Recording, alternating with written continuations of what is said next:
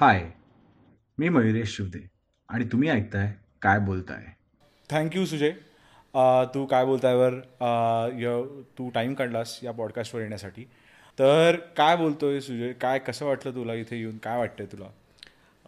मला तर खूपच आनंद झाला जेव्हा तू मला विचारलंस की तू पॉडकास्टमध्ये अशा पद्धतीत पार्टिसिपेट करशील का?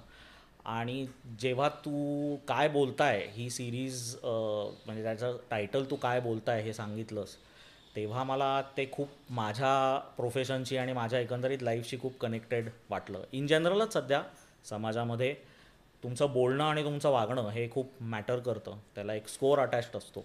करेक्ट आणि तो स्कोर समाजामध्ये वावरताना खूप मॅटर करतो. सो थँक्यू मला इथे बोलवल्याबद्दल. Thank you thank you Sujay for coming तर आज आपल्याबरोबर आहे advocate Sujay Joshi.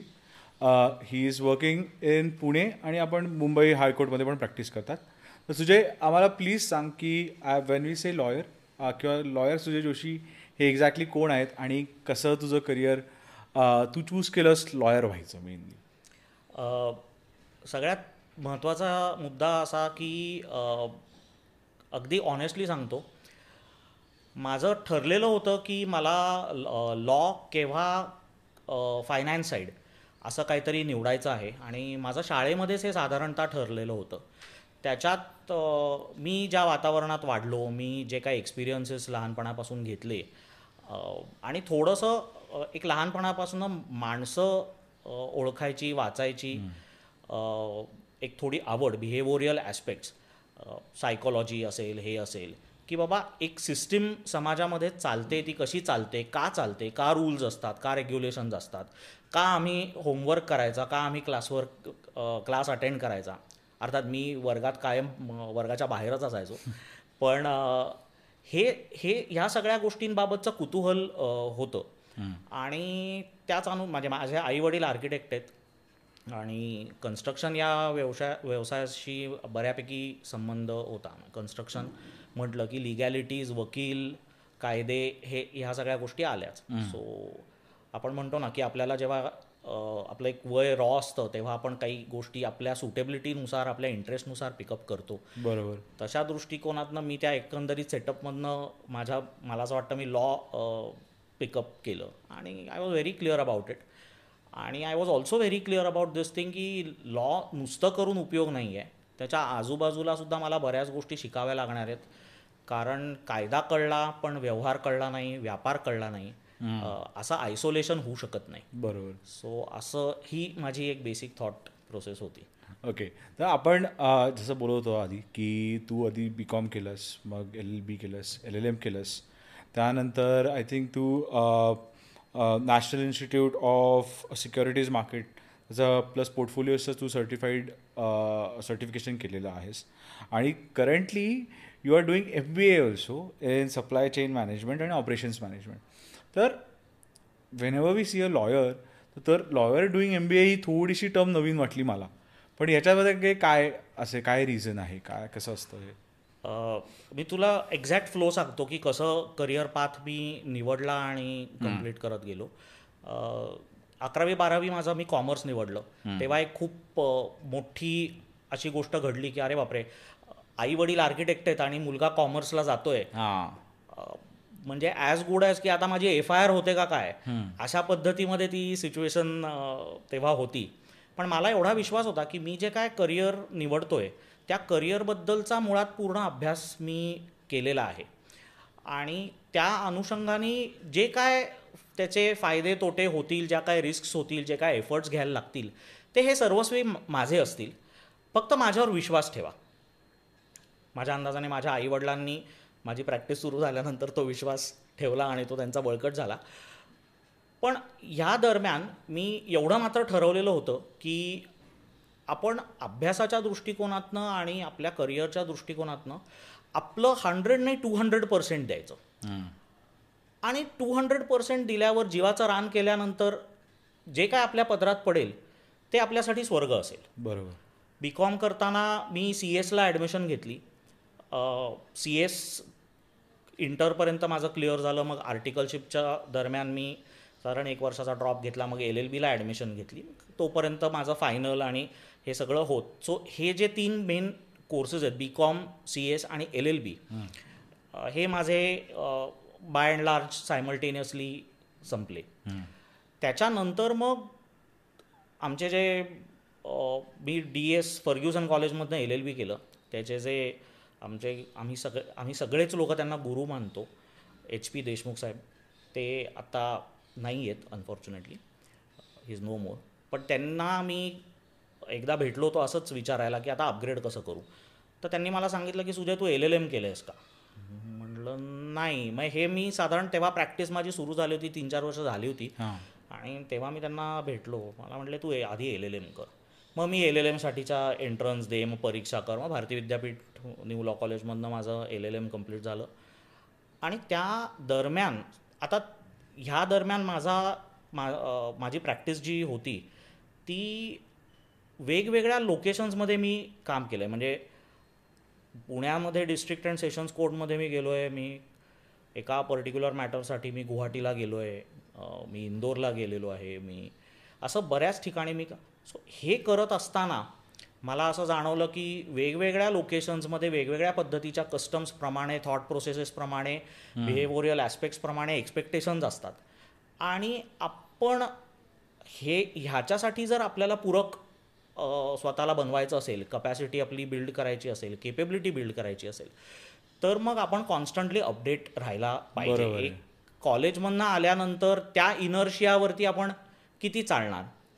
तेव्हा मला हेही खूप महत्त्वाचं लक्षात आलं की तुम्हाला जर ट्रेड कळली नाही तर तुम्हाला legal application of that trade commercial litigation हा माझा किंवा फायनान्शियल क्राईम्स कमर्शियल लिटिगेशन हा माझा सब्जेक्ट असल्यामुळे आधी तुम्हाला ट्रेड अँड कॉमर्स तर कळलं पाहिजे. तरच तुम्ही पक्षकाराला त्याला हवा तो रिलीफ देण्यासाठी प्रयत्न करू शकाल.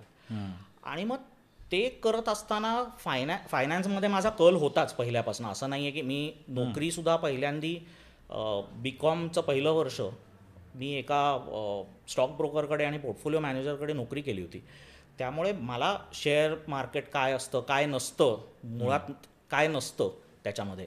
ह्या सगळ्या गोष्टी साधारण माहिती होत्या. बरोबर. म- असा विचार केला की आत्ताच्या जगामध्ये सगळ्यात जास्त डिस्प्यूट्स हे लॅक ऑफ कम्युनिकेशन मिसकम्युनिकेशन अन अंडरस्टँडिंग की आपल्या ऑर्गनायझेशनमधली सिस्टीम कशा पद्धतीने फ्लो होते त्याची हायरार्की काय आहे हायरार्की काय नाही आहे ऑर्गनायझेशनल गोल्स कशा पद्धतीने अलाईन व्हायला पाहिजेत किंवा नाही व्हायला पाहिजेत. हे खूप मोठे प्रॉब्लेम्स आहेत. आणि ते घ म्हणजे आपण म्हणतो ना की बाहेरचे शत्रू टॅकल करण्याच्या आधी आधी घरातले जे आपले मेंबर्स असतात त्यांच्यातलेच गैरसमज सोडवायचे. घरातले मेंबर्स म्हणजे ऑर्गनायझेशनमध्ये असणारी लोकं. बरोबर. यांच्याच पॉलिसीजवरती काम करणं हे खूप मोठा चॅलेंज आता निर्माण झालेला आहे. ॲट्रेशन रेट खूप आहे. मग हे करत असताना मी एकदा असा विचार केला होता एम बी ए फायनान्सच करावं.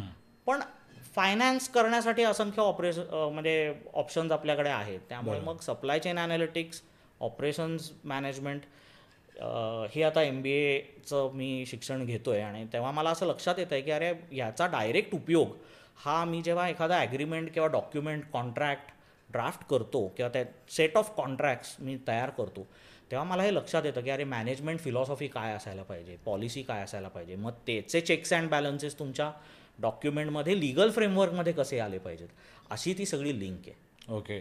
So that is how you are तर तू हे असं ते लिंक करतोयस. त्यामुळे you are doing different different you are keeping yourself updated असं आपल्याला म्हणायला काहीच हरकत नाही आहे इथे. ठीक आहे? तर मला एक सांग की लहानपणीपासूनच तुला लॉयर व्हायचं होतं का? का असं काय कारण का असं आपलं म्हणणं असतं लोकांचं जनरली कारण की लॉयर होणं खूप टफ आहे. कारण का जर तू सेकंड जनरेशन किंवा फर्स्ट जनरेशन आहे तर मग जनरली लोक लॉ सिलेक्ट करतात. किंवा सुरुवातीला असं म्हणतात की पैसा एवढा लगेच मिळत नाही लॉ फील्डमध्ये तर हे चॅलेंजेस कसे असतात लॉ फील्डमध्ये आणि तू कसे टॅकल केलेस हे? मयुरेश ह्याच्यात एक खूप महत्त्वाचा फॅक्टर असा आहे की लॉयर म्हणून काम करण्याच्या आधी मुळात लॉ करणं आणि वडिलांची आर्किटेक्चरल प्रॅक्टिस त्यांचं असलेलं रिअल इस्टेटचं एक्सपोजर माझी इतर बॅकग्राऊंड माझा मोठा मामा पण आर्किटेक्ट होता लहान मामा खूप मोठा सिव्हिल इंजिनियर आहे. त्याच्याचबरोबर माझा काका कन्स्ट्रक्शनमध्ये आहे. तोही पुण्यामध्ये मोठा बिल्डर आहे. तर ह्या सगळ्या वातावरणातनं पहिलं हे ठरवणं की ह्यांच्याबरोबर कुठेच काम करायचं नाही. म्हणजे त्याच्यामध्ये कुठल्याही पद्धतीचा बिटरनेस नाही आहे बरोबर. पण ह्यांच्यात कुठेही मी काम करायचं नाही. माझी मदत होत असेल जिथे ती करायला आपण कायम तयारच असतो. स्वतःचं वेगळं करिअर आणि स्वतःची वेगळी लाईन ही नॉलेज बेस्ड इंडस्ट्रीमध्ये कार्व आउट करायची. त्याच्यात लॉ ज्याच्यामध्ये दररोजच्या लेवलवरती मला एक्सटेम्पॉर डिसिजन्स घेणं माझ्या रिस्पॉन्सेसना खूप म्हणजे स्ट्रीमलाईन तसं हे करिअर करायचं म्हटलं तर ते अवघड आहे. हां. आणि ह्याच्यात नोकरी म्हणजे कॉर्पोरेट जॉब किंवा लॉ फर्ममधला जॉब न करता प्रॅक्टिस करणं ती litigation non litigation base setup तयार करणं हा डिसिजन घेणं चॅलेंजिंग होतं.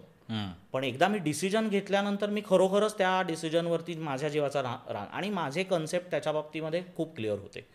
जसे तू आत्ता दोन तीन मुद्दे म्हणालास की पैसे लॉयर्सना पटकन मिळत नाही. नाही मिळत. कारण लॉ फील्डमध्ये जो तुम्हाला रिझल्ट देणं अपेक्षित असतं किंवा केस ज्या पद्धतीने हँडल करणं अपेक्षित असतं त्याच्यामध्ये मुळातच नॉलेज लेवल ही खूप जास्त प्रमाणामध्ये तुम्हाला लागते. म्हणजे. बेअर मिनिमम बेसिक प्रॅक्टिस करणाऱ्या लॉयरला सुद्धा खरोखरच जास्त नॉलेज लेवल असते. दुसरं मला इथे स्पेसिफिकली असं सांगायचं आहे की लॉयर म्हणून प्रॅक्टिस करण्यामध्ये मी सी एस हे जे करिअर निवडलं ह्याचा मला खूप उपयोग झाला.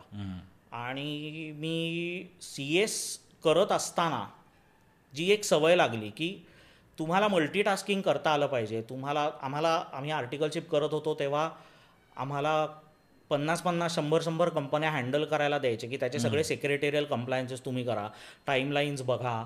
त्याच्यात क्लायंटला जास्त पेनल्टी नाही पडली पाहिजे. आणि एक कंपनी म्हणजे नक्की काय? त्याच्यामध्ये काय डॉक्युमेंटेशन इन्वॉल्ड असतं? त्याच्यामध्ये काय कंप्लायन्स असतो? कंप्लायन्स चुकला तर तुम्हाला लिगल इंटरप्रिटेशननी ते कसं जस्टिफाय करावं लागतं? बरोबर. हे करणं आणि दुसरं ह्यामध्ये आम मी जिथे आर्टिकलशिप केली त्या फर्मला पण मला बऱ्यापैकी क्रेडिट द्यायचं आहे कारण त्यांनी आम्हाला तो ओपननेस दिला की you be creative but not at the clients cost correct but we will accept any kind of creativity which you have बरोबर. सो हे जे सगळे फॅक्टर्स आहेत या सगळ्या फॅक्टर्समधनं मी घडलो. त्याच्यानंतर खूप छोट्या छोट्या गोष्टी ह्याच्यातल्या होत्या. मी बी कॉमला अकाउंटच्या क्लासला जायचो. त्या टीचरनी मला असं सांगितलं होतं त्यांनी प्लॅनर करून दिलं होतं की तुला तुझं खरंच करिअर घडवायचं असेल आणि इन डेप्थ चांगलं करिअर घडवायचं असेल तर तू पहिल्या दिवसापासून जसं तू शिकतोयस तसं तू बाहेर इंडस्ट्रीमध्ये काम केलं पाहिजेस. त्यामुळे मला प्री क्वालिफिकेशन एक्सपिरियन्सच जवळजवळ तीन साडेतीन चार वर्षाचा तेव्हा होता. आताची जनरेशन आता बऱ्यापैकी काम करते किंवा त्यांच्या वेगवेगळ्या ॲक्टिव्हिटीज असतात. पण तेव्हा तसं नव्हतं. सो जेव्हा मी लॉयर म्हणून बाहेर पडलो हे सगळं घेऊन तर मला सगळं लॉमधलं माहिती होतं का? तर नाही. पण मला माहिती होऊ शकेल असा कॉन्फिडन्स नक्की होता. आणि मग जसं पुढे आपण काम करत गेलो तसं तसं मला हे लक्षात आलं की आपण चुका जरी झाल्या तरी त्या रेक्टिफाय करू शकतो. एक लॉयर्सना पैसे मिळत नाहीत का? पहिल्यांदी लॉयर्सना पैसे मिळत नाहीत. ही खरोखरच गोष्ट आहे. आणि थोडं असं मला वाटतं की लॉ पैशाकडे फोकस असल्यावर मूळ तुमच्या सबस्टन्स आणि क्वालिटीकडचा फोकस थोडासा हलतो. पैसे न मिळता चांगलं काम करण्याची सवय एकदा तुम्हाला लागली की तुम्ही चांगलंच काम करता. चांगलं काम म्हणजे चांगल्या कामामध्ये दरच वेळेस काही तुमचं काम गोल्ड प्लेटेड असलं पाहिजे असं नाही आहे बरोबर. पण तुमची तयारी ते काम तसं करण्याची असली. पाहिजे. चुका सगळेच करतात आणि ते रेक्टिफाय सगळेच करू शकतात. आम्ही असं ऐकलं की इंटरनॅशनल लॉमध्ये पण you are well versed in it तर इंटरनॅशनल लॉच्या बाबतीत आम्हाला सांगशील काय काय केसेस किंवा काय काय असे किस्से जे आमच्या व्ह्युअर्सना ऐकायला आवडतील? इंटरनॅशनल लॉ हा खरं इतका मोठा इन इन जनरलच लॉ हा इतका मोठा सब्जेक्ट आहे की खरंच कुठलाही वकील असं म्हणू शकत नाही की I am well versed with law और even a single discipline law म्हणजे जेठमलानी साहेब सुद्धा इज नो मोर जेठमलानी साहेब सुद्धा काय म्हणायचे की I am a student of law म्हणजे he was the youngest and the oldest lawyer in India त्यामुळे मी इंटरनॅशनल लॉमध्ये वेलवर्स्ड नाही आहे मला वेलवर्स्ड होण्याची इच्छा नक्की आहे. मी असाइनमेंट्स त्याच्या बाबतीमध्ये केल्या आहेत. आणि मला बऱ्यापैकी लहान वयामध्ये किंवा माझी तेवढी कपॅसिटी डेव्हलप करण्याच्या दृष्टिकोनातनं या केसेस माझ्या पोर्टफोलिओमध्ये तेव्हा ॲड झाल्या. ज्याच्यात मला हे लक्षात आलं की तुम्ही एका कुठल्याही वेगळ्या तुमच्या कम्फर्ट झोनच्या बाहेर जाऊन जेव्हा तुम्ही काम करता तेव्हा ते काम इनिशिएट करून ते काम कन्क्लूड करण्याच्या दृष्टिकोनातनं तुमची काय तयारी लागते? म्हणजे एक साधी गोष्ट आहे आपण जेव्हा मीटिंग्सना जातो तेव्हा आपण एक थॉट प्रोसेस घेऊन मीटिंग्सना जातो. आणि मीटिंगला बसल्यानंतर समोरनं असा एक काहीतरी प्रश्न येतो की ज्याच्यामुळे आपण जे काय प्लॅनिंग केलेलं असतं ते सगळं एकदम नलिफाय होतं. वेरॅज कॉर्पोरेट्समध्ये मीटिंगमध्ये रिस्पॉन्सेस आणि रिॲक्शन्स काय असतात याच्यावर तासन तास चर्चा आधी तुमच्या बोर्डरूममध्ये होते. आणि मग कोणी काय सुरू करायचं कुठला मुद्दा टच करायचा कुठला नरेटिव्ह कसा सेट करायचा त्या मीटिंगमध्ये हे सगळं मला या इंटरनॅशनल असाइनमेंट्समध्ये मला बघायला मिळालं. तिथल्या सिस्टीम्स काय असतात.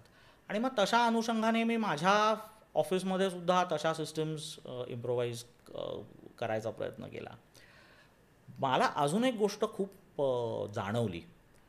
बऱ्याच असाइनमेंट्समध्ये जिथे माझा युरोपियन लोकांशी संबंध आला किंवा ते ना एक्सक्युजेस देत नाहीत. आणि त्यांच्याकडे तसं पूरक वातावरण असतं. म्हणजे मी एका असाइनमेंटमध्ये एका एका जर्मन कंपनीची असाइनमेंट करत होतो. आणि आपल्याकडे एक लोड शेडिंग हा एक विषय असतो मधनंच येत असतो तो सारखा. तर मी त्यांना हे सांगितलं की बाबा आमच्याकडे असे असे इलेक्ट्रिसिटीचा प्रॉब्लेम होता म्हणजे बॅकअपचा पण थोडा इश्यू झाला होता. तर मी तुम्हाला जे काय डिलिव्हरेबल्स माझे आहेत ते दोन दिवसांनी तुम्हाला कंप्लीट करून देतो. त्यांनी माझ्याबरोबर कॉल घेतला आणि ते म्हटले की नाही आम्हाला हे समजलं नाही तू काय म्हणतोयस? म्हणजे की तुमच्याकडे असा प्रॉब्लेम कसा असू शकतो? म्हणजे हे मी तुला दोन हजार सतरा अठरामधलं वगैरे सांगतोय. मे बी आता एनर्जी क्रायसिस आणि बाकी सगळ्या इश्यूजमुळे सगळीकडेच हा प्रॉब्लेम असू शकतो. मला आत्ताचं रिसेंट माहीत नाही. पण हे तेव्हा मला हे असं लक्षात आलं की अरे हे बेसिक इन्फ्रास्ट्रक्चरबाबत बाहेरच्या देशातली लोक ही खूप जास्त अवेअर आहेत खूप जास्त पर्टिनंट आहेत.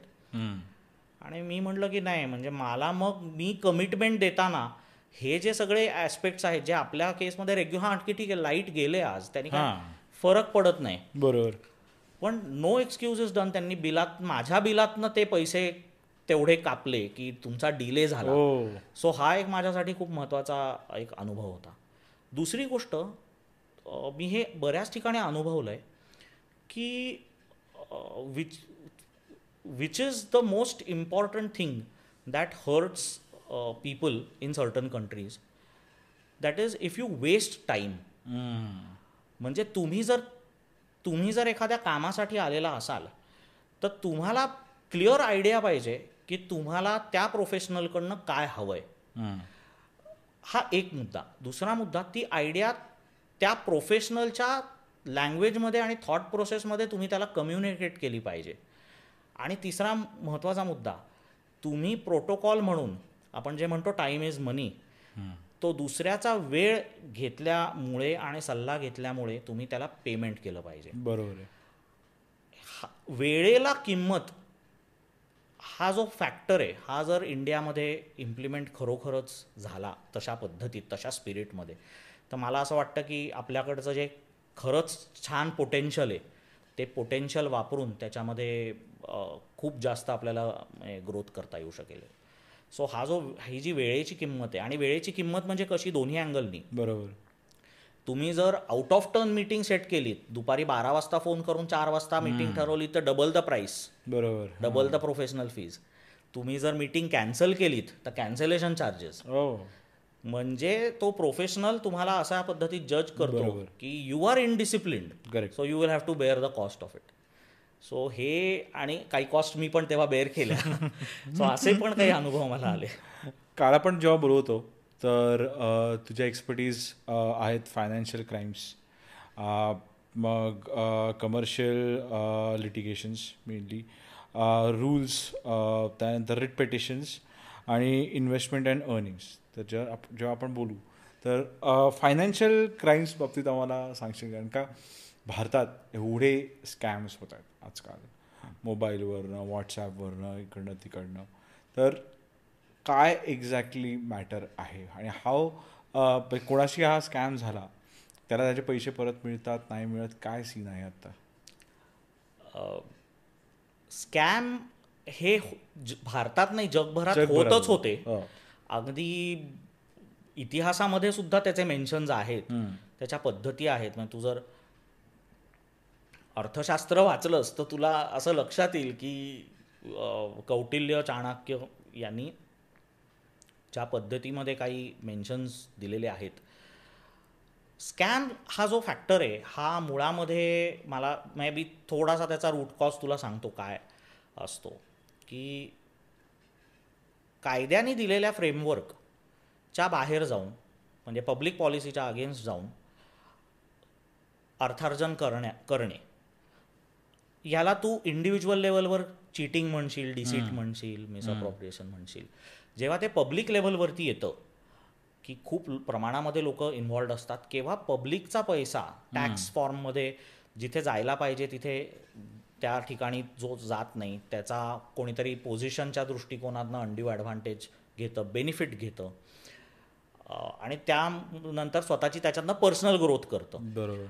ह्याला जनरली आपण स्कॅम म्हणतो. म्हणजे मी अगदी एकदम सोप्या शब्दामध्ये समजवतोय. याच्यात लोकांना पैसे मिळतात. लो आपल्याला आज स्कॅम्सच्या बाबतीमध्ये आपण एवढे अवेअर का झालो? हे आधीपासून होत होते. होत होते. स्कॅम्स होत नव्हते असं हो, नाही बरोबर. पण आज ते स्कॅम्स तुझ्या माझ्या घरापर्यंत पोहोचलेले टेक्नॉलॉजीमुळे बरोबर. पण मुळामध्ये हा प्रश्न आपण स्वतःला पण विचारला पाहिजे की आपण हे स्कॅम्स आपल्यापर्यंत का पोचून दिले? जो स्कॅमस्टर आहे तो तर गुन्हेगार आहेच आहे पण आपण निग्लिजंट आहोत का? आपल्याकडे जर मोबाईल आहे तर आपण त्या मोबाईलच्या बाबतीमध्ये आपण अवेअर आहोत का? आपण किती रिस्कला एक्सपोज्ड आहोत डेटाच्या दृष्टिकोनातनं? ह्या सगळ्या बाबतीमध्ये आपण म्हणजे चर्चा केली पाहिजे. या सगळ्या बाबतीमध्ये आपण टूल्स शिकलो पाहिजे. योग्य वापर तुमचं काम भागतंय आणि तुम्ही कुठलंही गॅडजेट वापरताय हा एक वेगळा विषय आहे. दुसरं दुसरी महत्त्वाची गोष्ट की तुला जर असं एक छोटंसं रिअलायझेशन झालं असेल तर जसं हसल कल्चर वाढलंय तसे स्कॅम्स पण वाढलेत. म्हणजे. डिग्री त्याची वाढली आहे. हो. व्हॉल्यूम वाढलाय. का? कारण लोकांना पटापट गोष्टी म्हणजे quick money quick money on the on scamster side side. आणि quick benefit on your side you have to understand that if you get something for free बरोबर you are the product and there are no free lunches in this world correct हे basic ही basic गोष्ट आहे की हे का मला मिळतंय? अगदी हे. डिस्प्रपोर्शनेट नाही का वाटत आहे? मला डायरेक्ट बिलियन डॉलरची लॉटरी लागली. काय? म्हणजे काहीच मी तिकीटच घेतलं नाही लॉटरीचं एक्झॅक्टली आणि माझा मोबाईल नंबर गेला. याच्यात एक सर्वात महत्त्वाचा विषय मयुरेश असा आहे की पर्सनली आयडेंटिफायबल पर्स इन्फॉर्मेशन पी आय आय ज्याला म्हणतात ती इन्फॉर्मेशन तुमची आज वेगवेगळ्या माध्यमातनं सगळीकडे पोचलेली आहे. आणि आता मी त्याच्या खूप टेक्निकल खोलामध्ये जात नाही पण तुम्ही हे लक्षात घ्या की तुझ्याबद्दल माहिती काढायची असेल आणि जर योग्य ते रिसोर्सेस एखाद्या माणसाकडे असतील तर तुझी माहिती पूर्ण माहिती जन्मापासून ही पंधरा ते वीस मिनिटामध्ये किंवा अर्ध्या तासामध्ये एक तासामध्ये पूर्ण माहिती मिळते. तुझे प्रेफरन्सेस काय आहेत. काय नाही आहेत. आणि हे जागतिक दर्जावरती खूप ठिकाणी ह्याचा वापर केला जातो या अशा पद्धतीच्या डेटाचा माहितीचा आणि गैरवापरही केला जातो. सो तुम्ही कोणालाही माहिती शेअर करताना कोणालाही तुम्ही जसं एक सिंपल गोष्ट आहे आपल्या आधार कार्ड असतात किंवा पॅन कार्ड असतात किंवा अजून काही हे असतात त्याच्यावरती हल्ली क्यू आर कोड असतो. एखादी तू झेरॉक्स काढलीस आणि ती कुठेतरी पडली की तुझी माहिती कुठल्याही माणसाला ॲक्सेसिबल झाली. पण तुझा दुसरा प्रश्न असा होता की याच्यातनं पैसे पैशाची फसवणूक ज्या पद्धतीची होते ते पैसे परत मिळतात का? आता मला असं वाटतं हा ट्रिकी प्रश्न आहे खूप.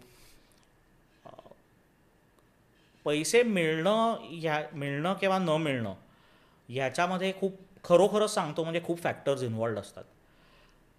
पण कुठे ना कुठेतरी तुम्ही योग्य त्या कायद्याच्या पद्धतीने तुमचे पैसे परत मिळवण्यासाठी निदान प्रयत्न तरी केले पाहिजेत. त्याला वे केलं पाहिजे. हा कन्सेंटचा इश्यू आहे का? की कन्सेंट दिली आहे मी फॉर एक्झाम्पल तर मग तिकडेच मी मला पैसे न मिळणार परत. असं काही होतं लॉच्या याच्यात का काय असतं हे कन्सेंट नाही आता म्हणजे परत हा तू विषय जो विचारतोयस प्रश्न हा खूप टेक्निकल होईल कदाचित. पण थोडक्यात मी तुला सांगतो की प्रत्येक स्कॅम करणारा व्यक्ती हा ह्याला कायद्याचं फ्रेमवर्क माहिती असतं. हां. आणि तो स्कॅम करणारा व्यक्ती हा तुम्हाला टार्गेट अशा लोकांना टार्गेट करतो. सायकोलॉजिकली सुद्धा आणि मी एक छान उदाहरण त्याच्या बाबतीतलं देईन जे थोडं वेगळं आहे. तर त्या व्यक्तीला कायद्याचं फ्रेमवर्क माहीत असतं हा एक मुद्दा आणि तुम्हाला माहीत नसतं हा दुसरा मुद्दा. आणि तुम्ही आमिषाला बळी पडता. बरोबर. हा त्यातला सगळ्यात महत्त्वाचा मुद्दा आहे. सो तुमचं माइंड जर प्रॉडक्टिव्ह कामामध्ये आणि एका प्रोसेस ड्रिवन थॉट प्रोसेसमध्ये एंगेज्ड असेल तर ह्या पद्धतीच्या गोष्टी ह्या तुमच्या आजूबाजूला येणार नाहीत. आणि कन्सेंटच्या बाबतीमध्ये जे तू म्हणालास दरवेळेस असं नसतं की मी कन्सेंट दिलेली आहे. माझा समज हा काहीतरी वेगळा असू शकतो त्या. एकंदरीत सिच्युएशन बाबतीत. बरोबर आहे. असा तो विषय आहे. ओके. एक एक स्कॅम तुला शेअर तुझ्याशी शेअर करतो मी की एक व्यक्ती माझ्याकडे आला ज्याने असं मला सांगितलं की माझे अडीच कोटी रुपये हे मी एका माणसाला दिले होते एका त्याच्या बिझनेस प्रोजेक्टमध्ये इन्व्हेस्ट करण्यासाठी. आणि तो ते पैसे घेऊन गेला. आणि अकाउंट अकाउंट एंट्री आहेत वगैरे ते प्रोजेक्ट होत नाही आहे मग मी विचारलं ते काय प्रोजेक्ट आहे? तर म्हणे डिफेन्समध्ये मेक इन इंडिया जे आलं आहे तर मेक इन इंडियाच्या दृष्टिकोनातनं इंडिजिनस प्रॉडक्ट्स डिफेन्समध्ये आता घेत आहेत. तर त्याची कंपनी फॉर्म करायची. आणि त्या अनुषंगाने ते प्रॉडक्ट्स जे आहेत त्याच्या फॅक्टरी सेटअपसाठी ऑपरेशन्ससाठी लायसन्सिंगसाठी जे काय पैसे लागतात ते कॅपिटल रेस करायचं. बरोबर. म्हटलं तुमच्याबरोबर असे किती लोक आहेत? तर त्यांनी सांगितलं जवळजवळ एक शंभर एक लोक वगैरे आहेत. म्हटलं बरं ठीक आहे. कोणाला दिले तर त्यांनी त्या व्यक्तीचं नाव सांगितलं. मग मी म्हटलं मग हा कोण व्यक्ती आहे? तर पहिल्यांदी तो माणूस मला हे सांगायलाच तयार नव्हता की हा कोण व्यक्ती आहे काय आहे. म्हटलं तुम्ही ज्या माणसाला अडीच कोटी रुपये देता आणि तुम्हाला ते जर परत पाहिजेत आणि तुम्ही माझ्याकडे आलात तर तुम्हाला मला ती माहिती द्यावी लागेल की. कोण आहे. त्यांनी सांगितलं हा माणूस एक गव्हर्नमेंट ऑफिसर आहे. म्हटलं सिटिंग आत्ता पोस्टवरती आहे रिटायर्ड आहे काय? वय काय? तर म्हणे काहीतरी तीस बत्तीस वर्षाचा तो माणूस आहे. म्हटलं बरं मग आणि डिफेन्समध्ये काय करतो मग काय प्रोफाईल आहे? काय नाव आहे? कंपनीचं काय नाव आहे? मला कुठे डेटा सापडेच ना. मी त्यांना म्हटलं की सर बराच वेळा आपण सर्च करतोय पण डेटा तुमचा त्या माणसाचा काही सापडत नाही आहे त्यांनी त्या व्यक्तीचं फोटो दाखवला की हे बघा या मिनिस्टर बरोबरचा फोटो ह्याच्या बरोबरचा. मग हे त्याचा हा त्याचा काहीतरी पासपोर्ट मग हा त्याचा काहीतरी अजून काहीतरी डॉक्युमेंट सगळे. म्हटलं बरं पण म्हटलं हे इथे काही मला रेकॉर्ड सापडत नाही ऑफिशियल वेबसाईट्सवरती काय विषय? मग मला त्यांनी असं सांगितलं की नाही मी आता तुम्ही पण कुठे बोलू नका बरं का. ते मला असं म्हणाले की या व्यक्तीने आय एसची परीक्षा दिली आणि त्याच्यानंतर तो इंटेलिजन्समध्ये जॉईन झाला आहे. आणि तो त्याच्याकडे भरपूर अशा पद्धतीचे सिक्रेट्स असतात. ज्याच्यामध्ये मनी मल्टिप्लायर म्हणून तो बऱ्याच लोकांसाठी काम करतो. आणि त्याला एक त्याच्या अंडर एक अशी फळी निर्माण करायची आहे लोकांची. की जी ह्या सगळ्या इंटेलिजन्सच्या ॲक्टिव्हिटीजना सपोर्ट करेल. म्हणलं साहेब म्हणलं तुम्हाला वाटतं का? म्हणजे तुमच्या थ्रू ती फळी तशी निर्माण होऊ शकेल. म्हणजे तर तो माणूस असं म्हणाला की सर पण हे ऐकायला सगळं असं खूप एक्साइटिंग वाटतं.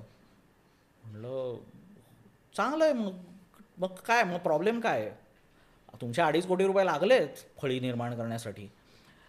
तर म्हणे पण साहेब आता तो रिस्पॉन्डच करत नाही गेले सहा महिने झाले. मग आम्ही माहिती काढत काढत आम्हाला जवळजवळ तीन चार महिने आणि हे माझ्या एकदम प्रॅक्टिसच्या इनिशियल डेजमध्ये माझ्याकडे हा विषय आला होता. जेव्हा माझी इच्छा होती की असं काहीतरी एक वेगळी एखादी केस एक केस आयुष्यात आपल्या येते ज्याच्याने कदाचित आपलं आयुष्य बदलतं. आणि या केसचा मला खूप उपयोग झाला. माहिती काढली. तर जवळजवळ त्यांनी सांगितल्याप्रमाणे एक शंभर दीडशे लोकांकडनं त्या माणसाने अशा पद्धतीत पैसे रेज केलेत. आणि तो इतका हुशार व्यक्ती होता की त्याला बरोबर माहिती होतं की कुठल्या पद्धतीचा माणूस त्याच्या मनामध्ये सुप्त इच्छा कुठल्या पद्धतीची असू शकते आणि ती बरोबर ऑफर म्हणजे द राईट बेट ती बरोबर ऑफर तो द्यायचा की या माणसाला मॅन्युफॅक्चरिंगमध्ये कायम अशा तेच पद्धतीचं काहीतरी. वेगळं काम. करायचं होतं मग चला याला काहीतरी डिफेन्स आणि हे जे शंभर लोक आहेत यांना प्रत्येक व्यक्तीला वेगवेगळं काहीतरी सांगितलं. एकाला सांगितलं मी तुझं युरोपमध्ये सेटअप करून देतो. एकाला सांगितलं मी तुझं ऑस्ट्रेलियात काहीतरी करून देतो. एकाला सांगितलं. आणि त्या त्या तिकडच्या नेत्यां म्हणजे नेते म्हणण्यापेक्षा तिकडचे जे लीडर्स असतील म्हणजे सब्जेक्ट स्पेसिफिक लीडर्स असतील त्या लोकांबरोबर हा माणूस नेटवर्किंग करून ते प्रोजेक्शन निर्माण करायचा की हो हे बघा हे माझं असं नेटवर्क आहे हे असं आहे. मग तुम्हाला काय वाटतं तिसाव्या वर्षी मी हे असं करू शकतो का? नंतर मला असं लक्षात आलं की ही चार पाच लोकांची टोळी आहे. आणि हे बिनधास्त कम्प्युटरवरती फोटोशॉप वापरून हे करून खोटे डॉक्युमेंट्सचे हे बनवणं वगैरे वगैरे वगैरे असं सगळं करतात. नशीब माझं. मला त्याच दरम्यान माझी ओळख इथे सी एक कोचिंग आय एसचे एक कोचिंग क्लास आहेत. त्या त्यांच्याशी माझी भेट झाली. आणि ते काही वर्षांपूर्वी मिलिटरी इंटेलिजन्समध्ये होते आणि रशियाला पोस्टेड होते. आणि मी त्यांच्याशी माझी ओळख झाल्यावर रॅपो जमल्यानंतर मी त्यांना विचारलं की तुम्हाला तुमच्या नेटवर्कमधनं या माणसाबद्दल काही सांगता येऊ शकेल का? दोन आठवड्यांनी त्या व्यक्तींचा मला फोन आला की असा कुठलाही माणूस नाही आहे जो अशा कुठल्याही सर्व्हिसेसच्या नेटवर्कमध्ये आहे.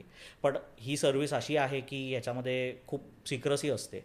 पण डेफिनेटली हा माणूस आय एस ऑफिसर नाही आहे आणि तेव्हा हे मला शंभर टक्के लक्षात आलं की लोक कुठल्याही थराला जाऊन तुम्हाला गंडवण्याचा प्रयत्न करू शकतात. गंडवण्याचा प्रयत्न करू शकता. त्यामुळे तुम्ही किती वल्नरेबल आहात आणि तुम्ही किती रिस्कसाठी एक्सपोज्ड आहात आणि तुम्ही किती प्रिकॉशन घेता हे शेवटी तुमच्या हातात असतं. तू म्हटलेला तू सायकोमेट्रिक अनालिसिस हे study as a part of study केलेलं आहेस आणि ह्यालाच एक फॉलो क्वेश्चन असा आहे की आपण बोलतो की जी जे क्लायंट्स तुमच्याकडे येतात बिझनेस ॲडवाईस घेण्यासाठी तर जनरली काय क्वेश्चन्स असतात आणि काय ॲडवाईसेस त्यांना मिळतात? जनरली माझ्याकडे जे क्लायंट्स बिझनेस ॲडवाईससाठी येतात ते माझ्याकडे बिझनेस ॲडवाईससाठी कमी. आणि त्यांनी बिझनेसबद्दल विचार जो केला आहे तो व्हॅलिडेट करण्यासाठी जास्त येतात. ओके फेअर इनफ पण मला या गोष्टीचं खरंच खूप कौतुक वाटतं की आत्ता जे माझ्याकडे माझ्या वयाहून कमी अस ज्यांचं वय आहे ते क्लायंट्स आहेत ते व्यवसायाच्या दृष्टिकोनातनं खूप त्यांच्यात एनर्जी आहे. एनर्जी चॅनलाइज व्हायला पाहिजे. तू जे मला म्हणतोयस की ते काय पद्धतीचे प्रश्न विचारतात. तर मुळामध्ये त्यांची सायकॉलॉजी आत्ता अशी आहे आणि त्याला परिस्थिती पण तशी अनुकूल आहे की तुम्ही तुमच्याकडे सगळे रिसोर्सेस अवेलेबल आहेत. तर you can create wonders out of those. Resources प्रत्येकच माणसाला जो येतो तो जर आय टी क्षेत्राशी संबंधित असेल तर त्याला बिल गेट्स बनायचं असतं. तो जर अजून काहीतरी मल्टी डिसिप्लिनरी ॲस्पेक्टमध्ये असेल तर त्याला मे बी जेफ बेझॉस किंवा इलॉन मस्क बनायचं असतं. आणि तो जर मॅन्युफॅक्चरिंगमध्ये किंवा ट्रेडिंगमध्ये असेल तर त्याला मुकेश अंबानी बनायचं असतं. आता या सगळ्यामध्ये ब प्रॉब्लेम असा आहे म्हणजे मी तुला आता स्पेसिफिक प्रश्न सांगण्याच्या ऐवजी तुला थॉट प्रोसेस सांगतो काय आपल्या पुस्तकाचं पहिलं पान हे यशस्वी दुसऱ्या माणसाच्या पुस्तकाच्या शेवटच्या पानाशी कंपॅरिझन करण्यामध्ये लोकांचा वेळ जातो. बरोबर. लोकांचे अवेलेबल रिसोर्सेस जातात. आणि त्याच्यामुळे नैराश्य येतं. बिझनेस अडवाईस जेव्हा तुम्ही घेता तेव्हा मुळात तुम्ही हा प्रश्न स्वतःला विचारायला पाहिजे की बिझनेससाठी तुमच्या जीवाचं रान करण्याची तयारी तुमच्यामध्ये आहे का? बिझनेसमध्ये येणारी संपत्ती लोकांना दिसते. पण तुम्हाला हे माहिती आहे का की बरेच बिझनेस करणारे लोक कित्येक महिने त्यांचे बँक अकाउंट बघत पण नाहीत की किती पैसे आले आणि गेले. Exactly. बघत नाहीत म्हणजे त्यांचं मॉनिटरिंग असतं पण ते उपभोग घेऊ शकत नाहीत. मग तेवढी पॅशन की काही होऊ देत या बिझनेसला मला मोठं करायचं आहे आणि ती जबाबदारी की उद्या आज माझ्याकडे दहा लोक आहेत नंतर माझ्याकडे पंधरा पन्नास लोक होतील मग शंभर होतील कदाचित हजार होतील. त्या लोकांची घरं माझ्यावर चालतात. हजार लोक तुझ्या बिझनेसमध्ये आहेत म्हणजे चार हजार हजार फॅमिलीज म्हणजे चार हजार लोक. तर हा जो फॅक्टर आहे हा फॅक्टर खूप महत्त्वाचा आहे आणि हा रुजणं खूप महत्त्वाचं आहे. लोकांचे सध्याचे प्रश्न हे ट्रेंड बेस्ड प्रश्न आहेत. ट्रेंड बेस्ड म्हणजे कसे? की मी आत्ताच्या फ्लोप्रमाणे पुढल्या दहा वर्षांसाठी मार्केटिंगचा बिझनेस करू का मी पुढल्या दहा वर्षासाठी बिल्डर बनू? कारण माझ्या घरची जमीन आहे. का मी हे तुझ्याकड प्रश्न असा पाहिजे तुझ्याकडे काय आहे? आणि उद्या जर हे सगळं गाळात गेलं तरी सुद्धा तू तू ठरवलेला बिझनेस. हा त्या परिस्थितीमध्ये कंटिन्यू करू शकशील का? हा प्रश्न तुम्ही स्वतःला विचारला पाहिजे. पण आजकाल तर असं आहे की दहा वर्षात काय तर वर्ष काय सहा सहा महिन्यात लोक नवीन नवीन बिझनेस काढतात. मग ती चूक करायच्या आधी बिझनेस कन्सल्टेशन किती इम्पॉर्टंट आहे? त्या मुद त्या त्या दृष्टिकोनाने. मला असं वाटतं आयुष्यात जनरलीच कन्सल्टेशन खूप महत्त्वाचं आहे. म्हणजे तुमच्याकडे एक वकील पाहिजे एक डॉक्टर पाहिजे एक सी ए पाहिजे एक सी एस पण पाहिजे कम्प्लायन्सच्या दृष्टिकोनातनं आता. आणि तुमच्याकडे एक माणूस असा पाहिजे जो तुम्हाला विजडम शिकवेल. Being informative being knowledgeable being clever and being wise या सगळ्यातला फरक तुम्हाला समजला पाहिजे. त्यामुळे pre consultation saves unnecessary hassles पण लोकां सध्याच्या जमान्यामध्ये लोकांना खूप घाई आहे. मला माहिती कशाची. घाई आहे. की नाही नाही ते आधी एक व्यवहार करून टाकायचा. आधी सुरू करायचं. आणि मग पेपर वर्कसाठी वकिलाकडे यायचं. मग ते साहेब तुम्ही ते ते बसवा. म्हटलं ठीक आहे मग बसा. म्हणजे काय मग? सो त्याच्यामध्ये सगळी कॉस्ट वाढते. आणि हे लोकांना लक्षात येत नाही. एक फॅक्टर हा. दुसरा बिझनेस करणारे जे स्टार्टअप्स असतात आधी त्यांची त्या स्टार्टअप्सच्या बाबतीमध्ये असं थोडंसं आहे की स्टार्टअप्स म्हणजे आय टी. छान आहे काहीच वाद नाही पण actual hard core manufacturing distribution channel based businesses supply chain ह्याच्यातले धंदे कॅपिटल इंटेन्सिव्ह बिझनेसेस रिसोर्स ज्याच्यामध्ये हेवी रिसोर्स लागतो. ह्या बिझनेसेसची पण तेवढीच गरज आहे. आणि जसं तुम्ही स्टा अशा आय टी स्टार्टअप्सना जेवढं तुम्ही महत्त्व देता तसंच तुम्ही ह्या बिझनेसेसना सुद्धा म्हणजे माझ्याकडे येणाऱ्या नवीन जनरेशनमधल्या लोकांना नवीन म्हणजे माझ्या नंतरची जनरेशन माझ्या जनरेशनची त्यांना मी हे पण एनकरेज करतो की तुम्ही प्रोडक्ट डेव्हलपमेंटमध्ये काय करू शकता. म्हणजे जे युटिलिटी बेस्ड प्रोडक्ट्स आहेत. बरोबर. सो तुम्ही सल्ला जो माझ्याकडनं घेता तो सल्ला तुमच्या चॉईसप्रमाणे घेऊ नका. पूर्ण प्लॅटर घ्या. आणि तुम्हाला दहा वर्ष पंधरा वर्ष बिझनेसला द्यावीच लागतात. जसं सिंपल आहे. तुम्ही जन्माला आलात आणि तुम्ही तुमच्या आईवडिलांचं बोट धरून मोठे झालात लहानाचे मोठे तर तुम्हाला काही कळत नव्हतं. अजूनही तुम्हाला काही कळत नाही आहे म्हणजे मलाही सल्ला विचारावाच लागतो आणि तो विचारलाच पाहिजे घेतलाच पाहिजे. तर तुम्हाला किती वर्ष लागली? तर वयाच्या पंचवीस म्हणजे पंचवीस वर्ष तुम्ही योग्य तो प्रश्न काय बोलायचं बरोबर. हे समजण्यासाठी तुम्हाला पंचवीस वर्ष तुमच्या आयुष्यातली लागली. मग तुम्हाला बिझनेस सुरू झाल्यानंतर बिझनेस डेव्हलप करण्यासाठी त्याच्याबरोबर तुमच्या फॅमिलीची रिस्पॉन्सिबिलिटी असते तुमचे एम्प्लॉईज असतात तुमचं देणं असतं समाजाला. ह्या सगळ्यांची सगळी रिस्पॉन्सिबिलिटी बिझनेसचं नर्चरिंग आणि तुमची डेव्हलपमेंट ही सहा महिन्यामध्ये कशी होऊ शकेल? बरोबर. मग हा माझ्या अंदाजाने लॉजिकचा विषय जास्त आहे. की एका ठिकाणी थोडं शांत बसा आणि हा विचार करा की आपण कुठे आहोत? तू अ, मला सांगतो सायकोमॅट्रिक अनालिसिसचं तर काय त्याचं इम्पॉर्टन्स आहे आणि कसं असतं एक्झॅक्टली मला त्याच्यात जरा खूप रुची आहे. मी हे एक ऑब्झर्व केलं की एखाद्या व्यक्तीला एखाद्या व्यवसायाबद्दल खूप ज्ञान आहे. मग तो कर्जबाजारी का होतो? एवढा सिंपल विषय. आता फायनान्सबद्दलचे असंख्य रील्स येतात. पण स्वतः एकही फिन्फ्लुएन्सर असा नाही आहे हम्म. जो स्वतःचा बॅलन्स शीट दाखवतो बरोबर. आणि प्रॉफिट अँड लॉस अकाउंट दाखवतो. हम्म. आणि म्हणतो हे बघा या धंद्यामुळे अगदी बरोबर. मी इथपर्यंत पोचलो आणि मग मी माझा फायनान्स असा हे केला. बरोबर. मला असं वाटतं एक आपल्या पुण्याचीच रानडे म्हणून एक इन्फ्लुएन्सर आहे. तिने फक्त हे एकदा सांग चार्टर्ड अकाउंटंट आहे. तिने फक्त हे एकदा सांगितलं होतं. रानडे. रचना रानडे. तिने फक्त हे एकदा सांगितलं होतं की काय तीन चार वर्षापूर्वी मी जेवढं इन्कम माझं होतं तेवढा मी आता टॅक्स भरते. एवढं म्हणजे खरोखरच या व्यक्तीने ती जे सांगते ते खरोखर स्वतः अप्लाय केलेलं आहे. एक हा मुद्दा. सायकोमेट्रिक ॲनालिसिसचा ह्याच्याशी संबंध कसा? तर तुम्ही व्यवसाय करताना तुमचं ज्ञान जे आहे त्याच्यापेक्षा सिच्युएशनल रिस्पॉन्सेस जे आहेत त्याच्याप्रमाणे तुमचं डिसिजन मेकिंग इन्फ्लुएन्स होतं.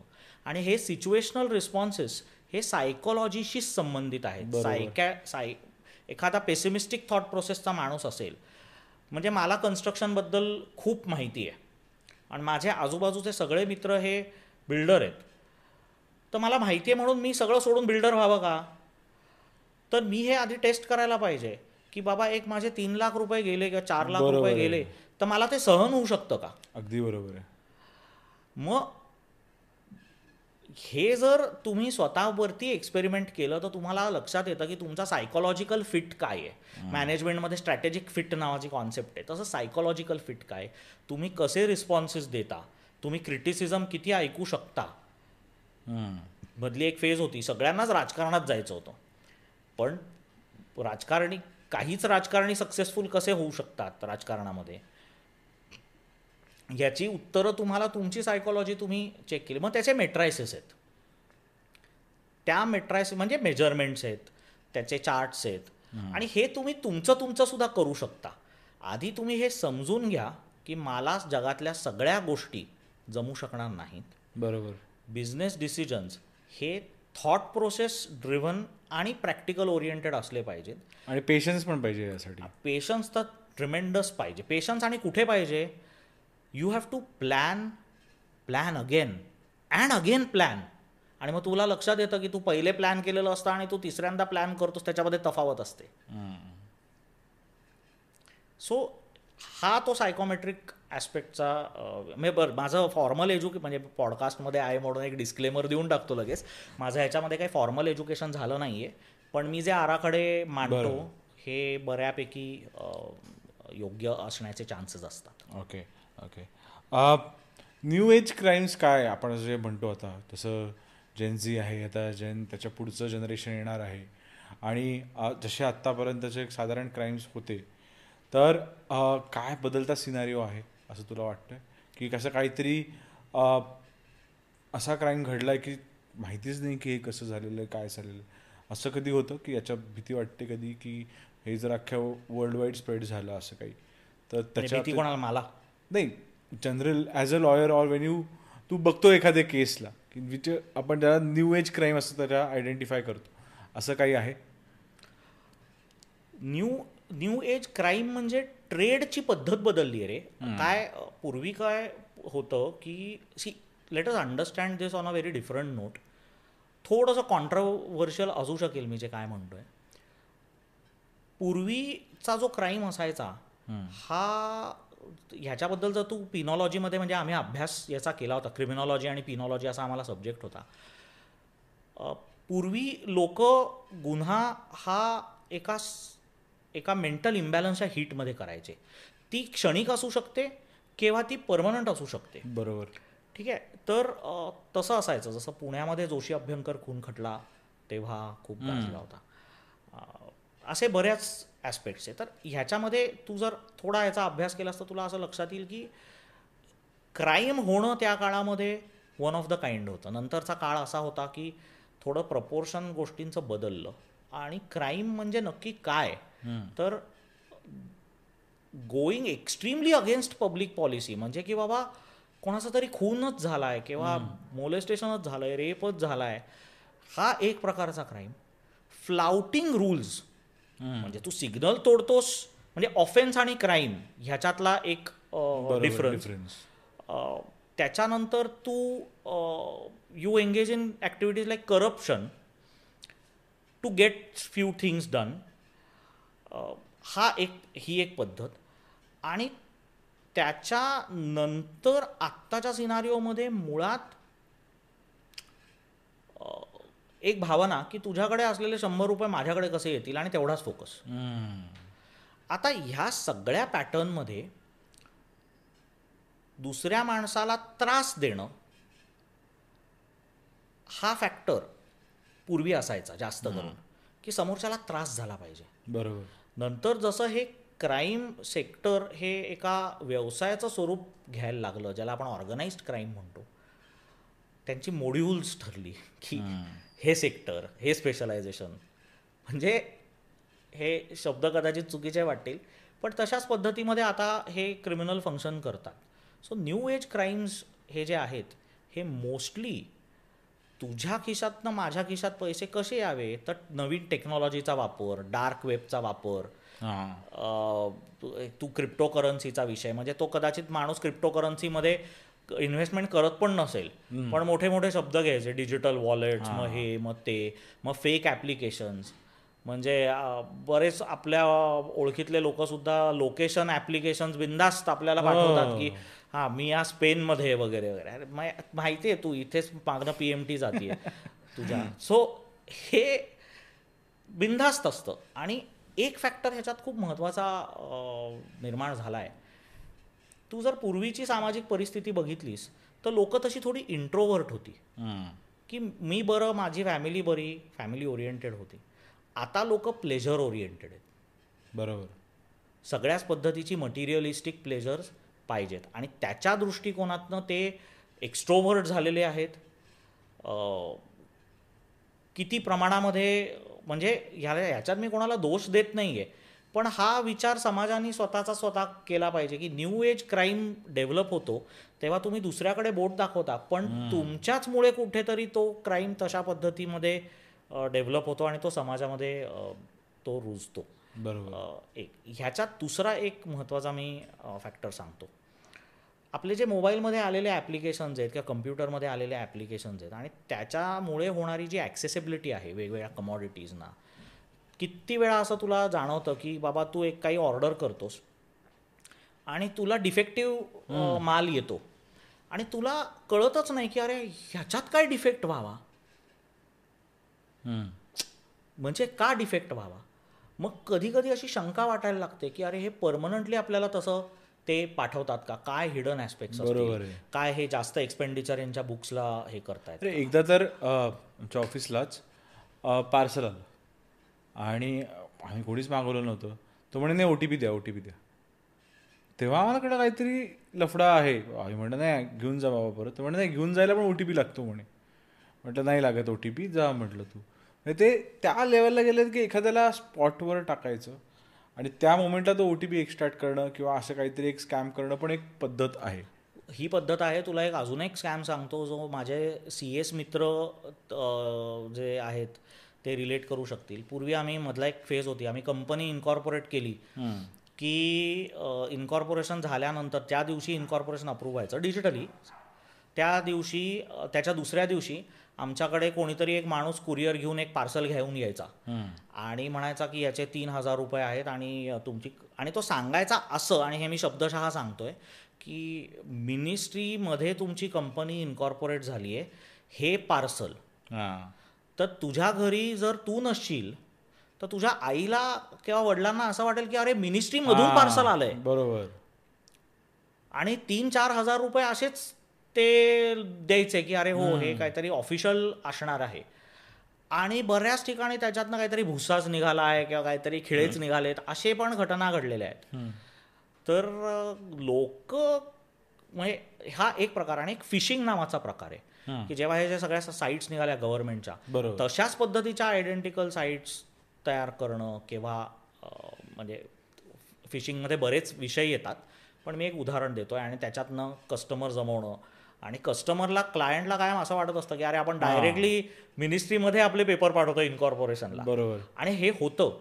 मल्टी लेवल मार्केटिंगचे स्कॅम्स पॉन्झी स्कीम्स ह्या सगळ्या गोष्टी खूप प्रमाणामध्ये होतात. आणि त्या कुठे होतात हे पण तेवढंच महत्त्वाचं आहे. मल्टी लेवल मी ऐकत आलं की खूप जुनं मार्केटिंग आहे. ठीक आहे? पण इयर ऑन इयर काहीतरी काहीतरी त्याच्यात ते नवीन ॲडिशन करत राहतात. आणि तरी लोक त्याला बळी पडत राहतात. तर हे मल्टी लेवल मार्केटिंगचे स्कॅम जरा समजले की काय सीन असतो या एम एल एम स्कॅम ज्याला आपण म्हणतो. याचा सीन मुळामध्ये परत हाच असतो की क्विक रिच स्कीम तुम्हाला हे पाहिजे.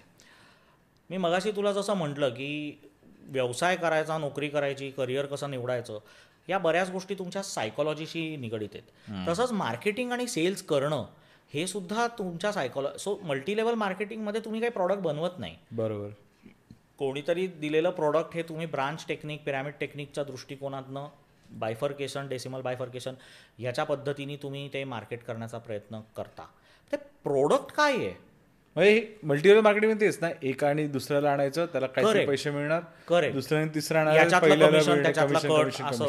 ओके म्हणजे ह्या सगळ्या परत मुद्दा मी मगाशी जे म्हटलं की एक कुठला तरी प्रॉडक्ट आहे काय गोल्ड कॉईन आहे तो अँटिक आहे. तुम्हाला कोणी हल्ली काही सांगितलं तरी अँटिक अँटिक्विटीज ॲक्ट आहे. त्याला कायदा आहे स्पेसिफिक तेच कशाला कॉइनेज ॲक्ट आहे. ठीक आहे? सो तुम्ही प्रत्येक गोष्ट जी करता त्याला एक कायदा रेग्युलेटेड आहे. बरोबर. आणि त्याच फ्रेमवर्कमध्ये गोष्टी करणं एक्सपेक्टेड आहे तुम्हाला.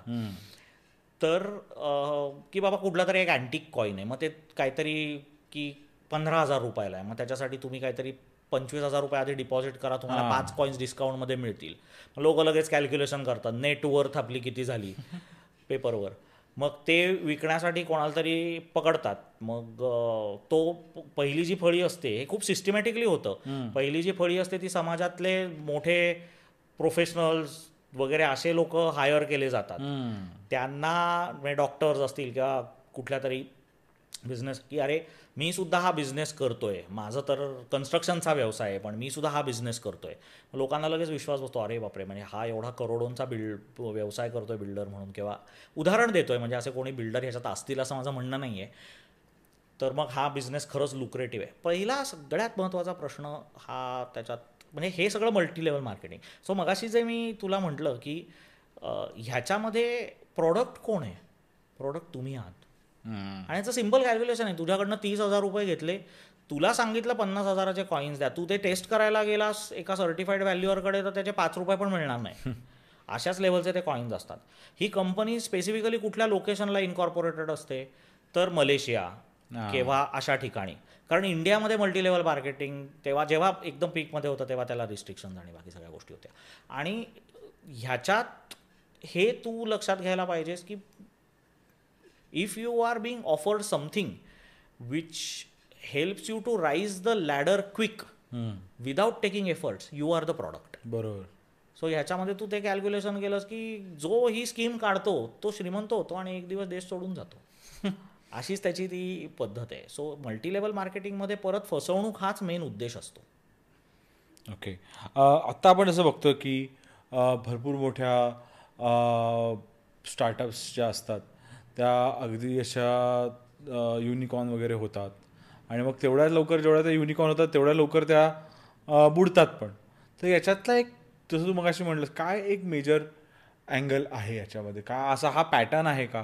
की जी लवकर जास्त स्टार्टअप युनिकॉर्न झाली तेवढ्या लवकर पडते का? काय घोटाळे कसे होतात? हे काय याच्या मागचं काय अँगल असू शकतो? व्हॅल्युएशन व्हॅल्युएशनमध्ये दोन प्रकार. रिअल व्हॅल्युएशन आणि परसिव्ड व्हॅल्युएशन मी मगाशी तुला म्हणताना म्हणलो ना की तुमच्याकडे ना आपल्या देशाला जर खरोखरच बळकट बनवायचं असेल तर तुम्हाला एम एस एम ई सेक्टरमधले प्रोडक्शन बेस्ड युनिट्स आणि खरे खरे सर्व्हिस ओरिएंटेड युनिट सेटअप करणं अत्यंत गरजेचं आहे. कारण ते तुम्हाला रिअलिस्टिकली दिसतात. त्याचे पेपरमध्ये म्हणजे बुक्समध्ये पेपर वर्क त्याचं जे म्हणतो आपण त्याच्यामध्ये एक रिअलिस्टिक एलिमेंट असतो. हे जे सगळे युनिकॉर्न्स आहेत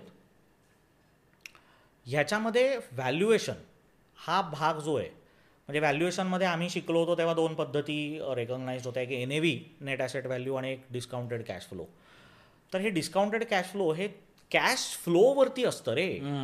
तू कन्सेप्च्युअली लक्षात घे की तू पैसे तुझ्या अकाउंटला किती येतात याच्या प्रोजेक्शनवरती तुझं व्हॅल्यू हे चूक आहे ना? बरोबर तू पुढे सिंपल गोष्ट आहे मयुरेश शिवदे पुढे हार्वर्डमधनं एम बी ए करेल. दहा वर्षांनंतर. त्याच्यासाठी आज मी तुला का पैसे देऊ? बँक देते का तुला असं लोन बरोबर. की हो नाही हो नाही. शाळेत मेट्रिकमध्ये आला आहे म्हणजे हार्वर्डमधनं एम बी ए करेल. मग हार्वर्डसाठी जो काय दीड दोन कोटीचा खर्च लागेल तो त्याला दहा वर्ष आधीच देऊन टाका. असं नाही होत ना? हां. सिंपल गोष्ट बघायला पाहिजे की ज्या पद्धतीमध्ये लेंडिंग होतं बँकांकडून बँक ही संस्था ही अतिशय कन्झर्वेटिव्ह संस्था आहे. आणि तुम्ही ते निकष तुमच्या व्यवसायाला पण लावले पाहिजेत. हे जे फंड झालेत प्रायव्हेट इक्विटी बाकी सगळे लोक हे तुम्हाला पैसे पुरवतात. ही हा जो ट्रेंड आला आहे हा एनकरेजिंग ट्रेंड आहे. मी पेसिमिस्टिक ह्याच्याबद्दल अजिबात नाही आहे पण तुम्ही कुठल्याही गोष्टीच्या ओव्हर बेनिफिट्सच्या बाबतीमध्ये ओव्हर ॲम्बिशनमध्ये हुरळून जायला नाही पाहिजे. बरोबर. दुसरं मी बऱ्याच लोकांना असं बघितलं आहे म्हणजे माझ्यासुद्धा क्लायंट्सपैकी की सर आम्हाला एवढं एवढं फंडिंग मिळालं. तू काय केलं त्याच्यात? तर नाही सर काय आपला स्टेक अशा व्हॅल्युएशनला डायल्यूट झाला. म्हटलं म्हणजे ओनरशिप डायल्यूट झाली. मग तू खुश का होतोय? तुला त्या पैशाची गरज आहे का? मग आधीचे पैसे कुठे गेले? मग आधीचे पैसे जर तुझे एक्सटिंग्विश होतात आणि तुला जे ते पुरत नाहीत आणि करोडो रुपये रे करोडो रुपये. कॅश बर्न मग मग तुला तुझ्या बाबतीमध्ये थोडंसं सेल्फ सेल्फ थोडं नाही भरपूर सेल्फ इंट्रोस्पेक्शन केलं पाहिजे. कारण now you are working you may be an entrepreneur but you are a slave of those funds Correct. Which are funding you बरोबर. सो हे युनिकॉर्न्स का पडतात? त्याच्यातला हा एक मुद्दा मी तुला सांगितला. आणि दुसरा महत्त्वाचा मुद्दा आणि ज्याच्याबद्दल मला जेन्युइनली त्रास होतो की धंदा कुठल्याही पद्धतीचा प्रोफेशन म्हणजे self employed profession practice business हा उभं करणं आणि सस्टेनेबली तो चालवणं याच्यामध्ये तुम्हाला वेळेच्या आधी प्रचंड प्रमाणामध्ये पैसा मिळतो मिळतो. ही सुद्धा कुठेतरी चूकच आहे. बरोबर आहे. आणि म्हणून ते युनिकॉर्न्स जे असतात ते चढतात आणि मग ते मूळ पदी परत उतरतात. जसं आपण बोलवतो की मेक इन इंडिया ही कन्सेप्ट किंवा आजकाल जसं जे मोदी गव्हर्नमेंटनी केलेल्या डेव्हलपमेंट्स आहेत. जसं की आपलं आय टी असो किंवा टेलिकॉम असो तर याच्यानी भरपूर नवीन बिझनेसेस येत आहेत. आणि त्या भरपूर बिझनेसेसचे चॅलेंजेस पण असतात. तर एक बिझनेस नर्चरिंगचा एक पार्ट असतो. आणि कसं आजकालच्या गोष्टी किंवा जो कोणी उठतो तो लगेच इंस्टाग्रामवर जातो आणि एक नवीन बिझनेस काढतो. तर या गोष्टी तू कशा अँगलनी बघतोस? म्हणजे मी खरं तुला सांगू का? कुठलाही बिझनेस हा जोपर्यंत दहा वर्ष जुना होत नाही आणि अपग्रेड होत नाही तोपर्यंत खरंच मी त्या बिझनेसकडे बघतच नाही रे. कारण बघतो म्हणजे बघतो ठीक आहे बघितलं छान वाटलं ओके ठीक आहे पण मला पर्सनली असं आणि इथे तू मगाशी जे मायक्रो मॅनेजमेंटचा विषय विचारलास ना की ही जी मायक्रो मॅनेजमेंट आहे मायक्रो मॅनेजमेंट ऑपरेशन्सची मायक्रो मॅनेजमेंट डॉक्युमेंटेशनची मायक्रो मॅनेजमेंट लोक जमवण्याची लोकांचे स्वभाव काय आहेत बदलतायत का? त्याच्यानंतर मायक्रो मॅनेजमेंट मार्केटिंगची ह्या मायक्रो मॅनेजमेंटचा आणि ह्या डेप्थचा खूप ह्याच्याशी संबंध आहे. जर तुम्हाला तुमच्या विषयातली सर्वांगीण थॉट प्रोसेसची डेप्थ लक्षात आली तर तुम्ही कन्सल्टंट्स अपॉइंट करून ती कॅरी आउट वेगवेगळ्याच्या हेड्सच्या अंडर करू शकता. तरच तुम्हाला तुमचा बिझनेस हा तेवढा सस्टेनेबल होऊ शकतो. सो हे जे फॅक्टर आहे ना की अरे आज मी एक बिझनेस सुरू केला. आज आज बिझनेसचा ट्रेंड आहे. तू लक्षात घे काय आहे? आपण शाळेत होतो तेव्हा तू बिझनेस करणार? म्हणजे मी कायम माझ्या वर्गामध्ये बिझनेसच्याच गोष्टी करायचो. मी माझ्या इकॉनॉमिक्सच्या टीचरना असं विचारलं होतं की तुम्ही म्हटलं मॅडम इकॉनॉमिक्सचा फॉर्म्युला चुकीचा सांगताय. तर त्यांनी माझ्याकडे बघितलं आणि त्या काय आपल्याला तो काय फॉर्म्युला होता? की तुमची स तुमचा सप्लाय वाढला की तुमची प्राईस कमी होते आणि तुमचा demand and supply demand and supply म्हटलं अहो तुम्ही एक लक्षात घ्या हे तुम्हाला आर्टिफिशियली सगळं वाढवता येतं. आणि हे मी डिस्कशन्स आमच्या घरी जे व्यावसायिक डिस्कशन्स व्हायचे की डिमांड वाढली की पण प्राईस वाढते. म्हणजे तुम्ही सप्लाय वाढला आणि हे पण डिमांड पण तुमची वाढली पाहिजे. मग डिमांड कशी वाढली पाहिजे? मग लोकेशन काय हे काय? मला माझ्या टीचरनी वर्गाच्या बाहेर काढलं. पण खरं फॅक्टर हेच आहे की तुम्हाला हे ह्या सगळ्या गोष्टी लक्षात यायला पाहिजेत. म्हणून तुम्ही असं असं जम्प करू शकत नाही. हा. एक फॅक्टर दुसरा महत्त्वाचा फॅक्टर असा पूर्वी व्यवसायाबद्दल काहीतरी बोललं की लोक म्हणायचे की अरे बापरे हा काहीतरी याचं काहीतरी शॉर्ट वेडाच आहे. असं वगैरे. आता व्यवसाय व्यवसाय व्यवसाय सेल्फ एम्प्लॉयमेंट हे रॉबर्ट किओसाकाय मी रॉबर्ट किओसाकायचं पुस्तक मी आठवीत होतो तेव्हा वाचलं होतं. रिच डॅड पुअर डॅड आणि खरोखरच मी वाचलं होतं. माझा एक मित्र आहे इकडे प्रभात रोडला राहतो. त्याच्याकडनं बॉरो केलं होतं. पण आता हे सगळं नवीन फॅड निर्माण झालेलं आहे.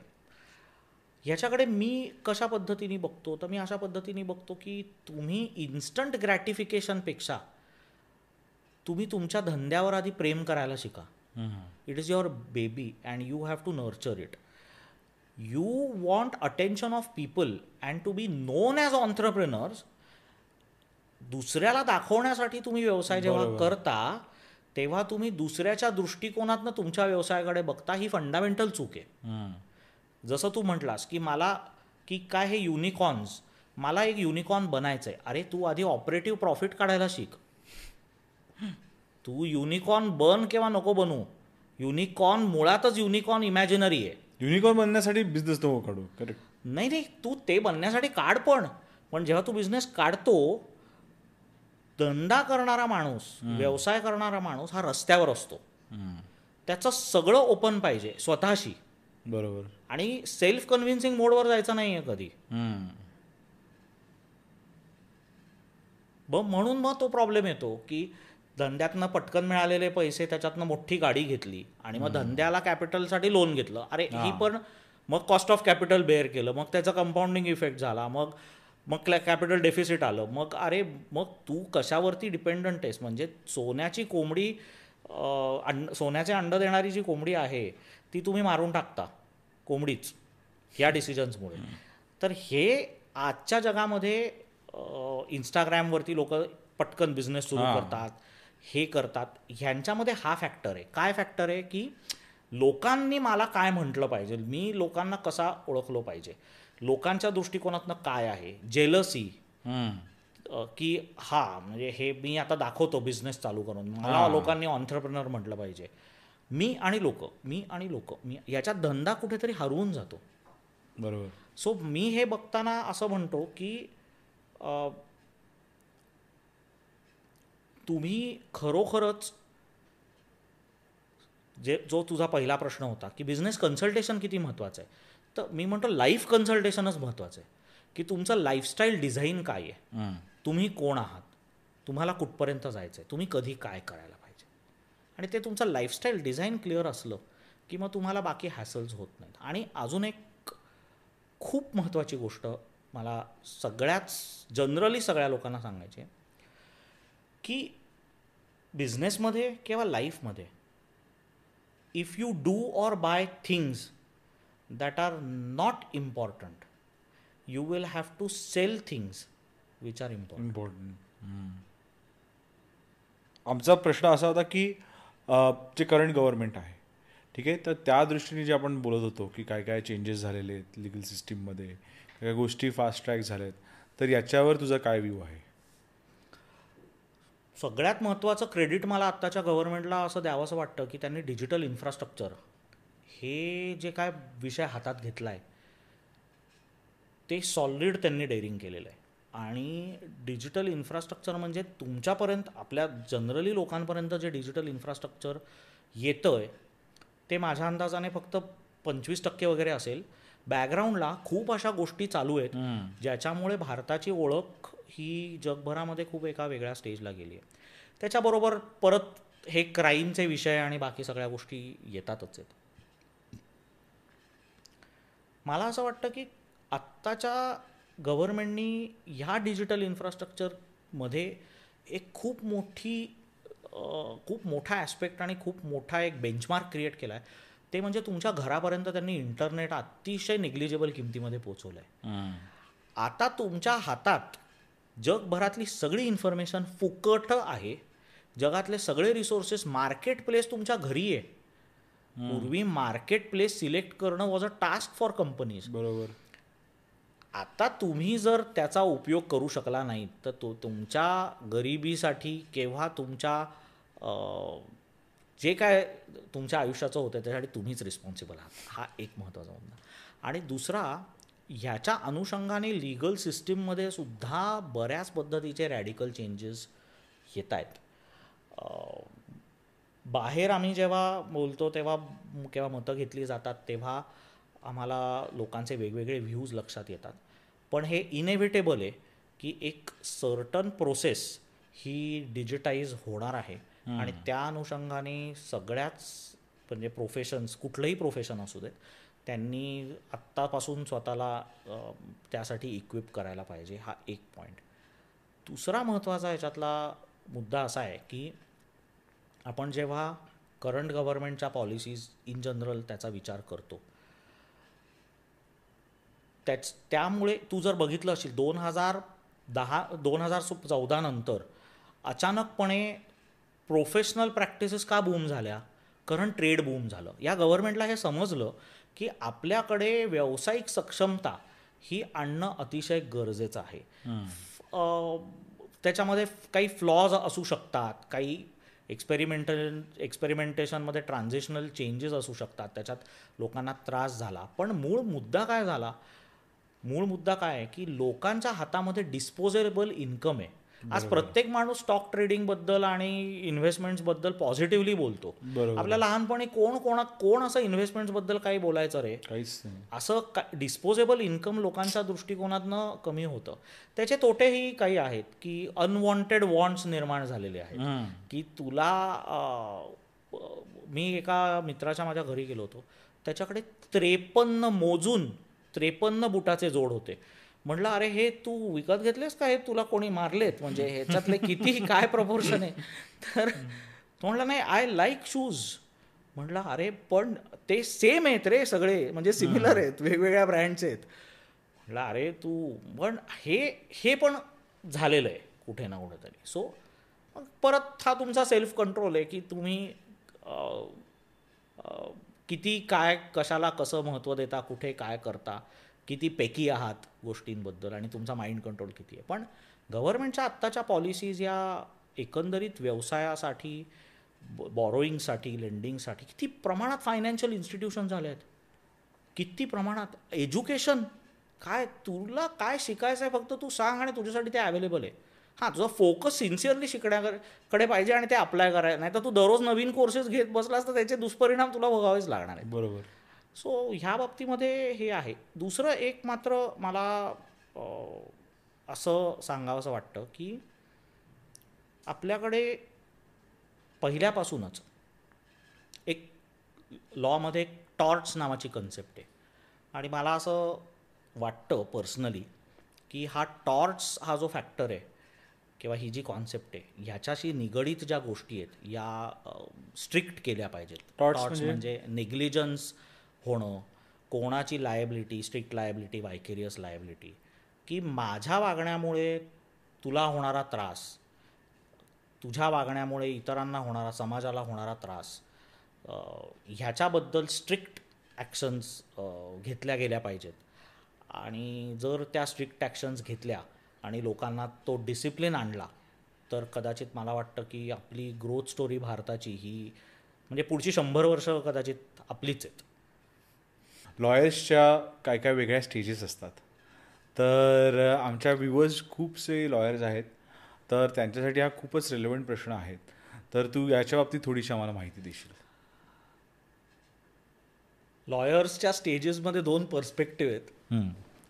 की बाहेरच्या जगाला लॉयर्सच्या स्टेजेस काय वाटतात आणि खरोखर लॉयरच्या स्टेजेस काय असतात. बाहेरच्या जगाला जनरली तीन चे वकील वाटतात जे असतात. त्याच्यामध्ये ट्रायल कोर्टमध्ये प्रॅक्टिस करणारे हायकोर्टमध्ये प्रॅक्टिस करणारे आणि सुप्रीम कोर्टात प्रॅक्टिस करणारे. त्याच्यात सुप्रीम कोर्टात प्रॅक्टिस करणाऱ्या वकिलांना सगळ्यात जास्त ग्लॅमर आणि महत्त्व दिलं जातं. हायकोर्टात प्रॅक्टिस करणाऱ्या वकिलांना थोडंसं दुसऱ्या फळीवरती ठेवलं जातं. आणि ट्रायल कोर्टातल्या मध्ये प्रॅक्टिस करणाऱ्या वकिलांबद्दल विचार केला जातो की ह्यांच्याशी लग्न करायचं का? यांना जावई म्हणून स्वीकारायचं का? जे काय म्हणजे सगळाच एकंदरीत. पण परिस्थिती खरी परिस्थिती वेगळी आहे. जेव्हा असा विचार करणाऱ्या व्यक्तीवरती एखादी अवघड वेळ येते आणि त्याला त्याच्या हक्कांसाठी भांडावं लागतं. तेव्हा बरेच वेळा कायद्याच्या फ्रेमवर्कप्रमाणे त्याला ट्रायल कोर्टातल्याच वकिलाला फोन आधी लावावा लागतो. ते सिच्युएशनल आहे. बरोबर. हा एक मुद्दा झाला. याच्यामध्ये मी हेही म्हणजे दर्शकांना आप- आप- आप- आपल्या दर्शकांना कुठ्या कुठल्याही पद्धतीचं गैरसमज व्हायला नको. म्हणून मी हेही सांगतो की बरेच वेळा फंडामेंटल राईट्सची विषय येतो तेव्हा डायरेक्ट हायकोर्टात तुम्ही जाऊ शकता तेव्हा वरती जाऊ शकता. असं फ्रेमवर्क वेगवेगळं असतं. ह्यात एक मुद्दा सगळ्यात महत्त्वाचा असा आहे की आता हा मी तुला सांगितला हा बाहेरच्या जगाचा perspective supreme court high court आणि trial court district and sessions court आणि खाली. वकिलाच्या आयुष्यात वकिलाच्या स्टेजेस वेगळ्या असतात. पहिली पाच वर्ष मग पुढची पाच ते म्हणजे त्याच्या पुढची दहा वर्ष म्हणजे टोटल पंधरा वर्ष आणि मग टोटल पंधरा वर्ष झाल्यानंतर पुढची दहा पाच दहा वर्ष आणि मग पुढ पुढचं आयुष्य. असं तू जर असं कॅल्क्युलेशन केलंस की दहा दहा दहा असं तीस वर्षांचं एक साधारण कॅल्क्युलेशन केलंस तर पहिल्या दहा वर्षांमध्ये दोन फेजेस येतात. जेव्हा पहिल्यांदा तुम्हाला आधी उमेदवारीच करावी लागते. उमेदवारी करणं म्हणजे काय? की त्याच्यात काही चूक नाही आहे आणि मी परत परत हे माझ्यासुद्धा स्टाफला किंवा इतरसुद्धा माझी मी जिथे कुठे शिकवतो तिथे सुद्धा हे सांगतो की तुम्हाला उमेदवारी ही तुम्हाला करावीच लागते. तुम्ही कुठल्याही क्षेत्रात जा. तुम्ही बिझनेसमध्ये जा किंवा कुठेही जा ही तुम्हाला करावी लागते. त्या तेव्हा तुम्ही शिकत असता. शिकण्यामध्ये दोन प्रकार असतात. एक पहिला प्रकार असा असतो की जी थिअरी असते ती थिअरी प्रॅक्टिकल लाईफमध्ये अप्लाय कशी करायची? आणि ट्रेट्स काय आहेत? ट्रिक्स काय आहेत? थॉट्स काय आहेत? कसं गेज करायचं की सिच्युएशन काय आहे?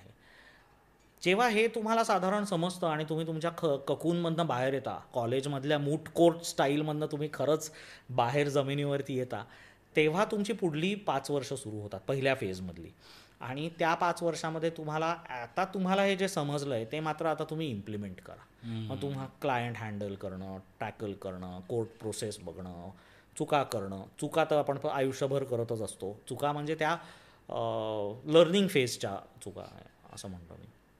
त्याच्यानंतर पुढल्या दहा वर्षामध्ये तुम्हाला काम यायला सुरुवात होते चांगलं काम यायला सुरुवात होते त्याचे पैसेही मिळायला सुरुवात होते. आणि तुम्ही तुमची एक व्हॅल्यू जनरेट करता. कोर्ट फे कोर्टामध्ये फेस व्हॅल्यू करता.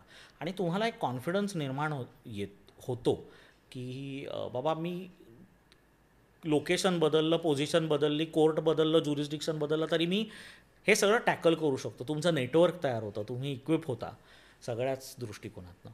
आणि त्याच्यानंतर जी दहा वर्ष असतात ती मग तुमची प्रीमियम प्रॅक्टिसचा काळ होतो. मला पर्सनली असं वाटतं वेगवेगळ्या लोकांचा वेगवेगळा ह्याच्याबद्दलचा व्ह्यू असेल मला पर्सनली असं वाटतं की कुठल्याही पद्धतीची प्रोफेशनल प्रॅक्टिस ही एक वेल थॉट लॅडर आहे. आणि त्या लॅडरमध्ये तुम्ही कुठल्याही पद्धतीचं स्किप काही गडबड केली की कदाचित तुम्ही आयुष्यात अशा कुठल्या तरी एका फेजमध्ये अडकता जेव्हा तुम्ही कुठल्या तरी एका पद्धतीच्या प्रॅक्टिसवर डिपेंडंट होता.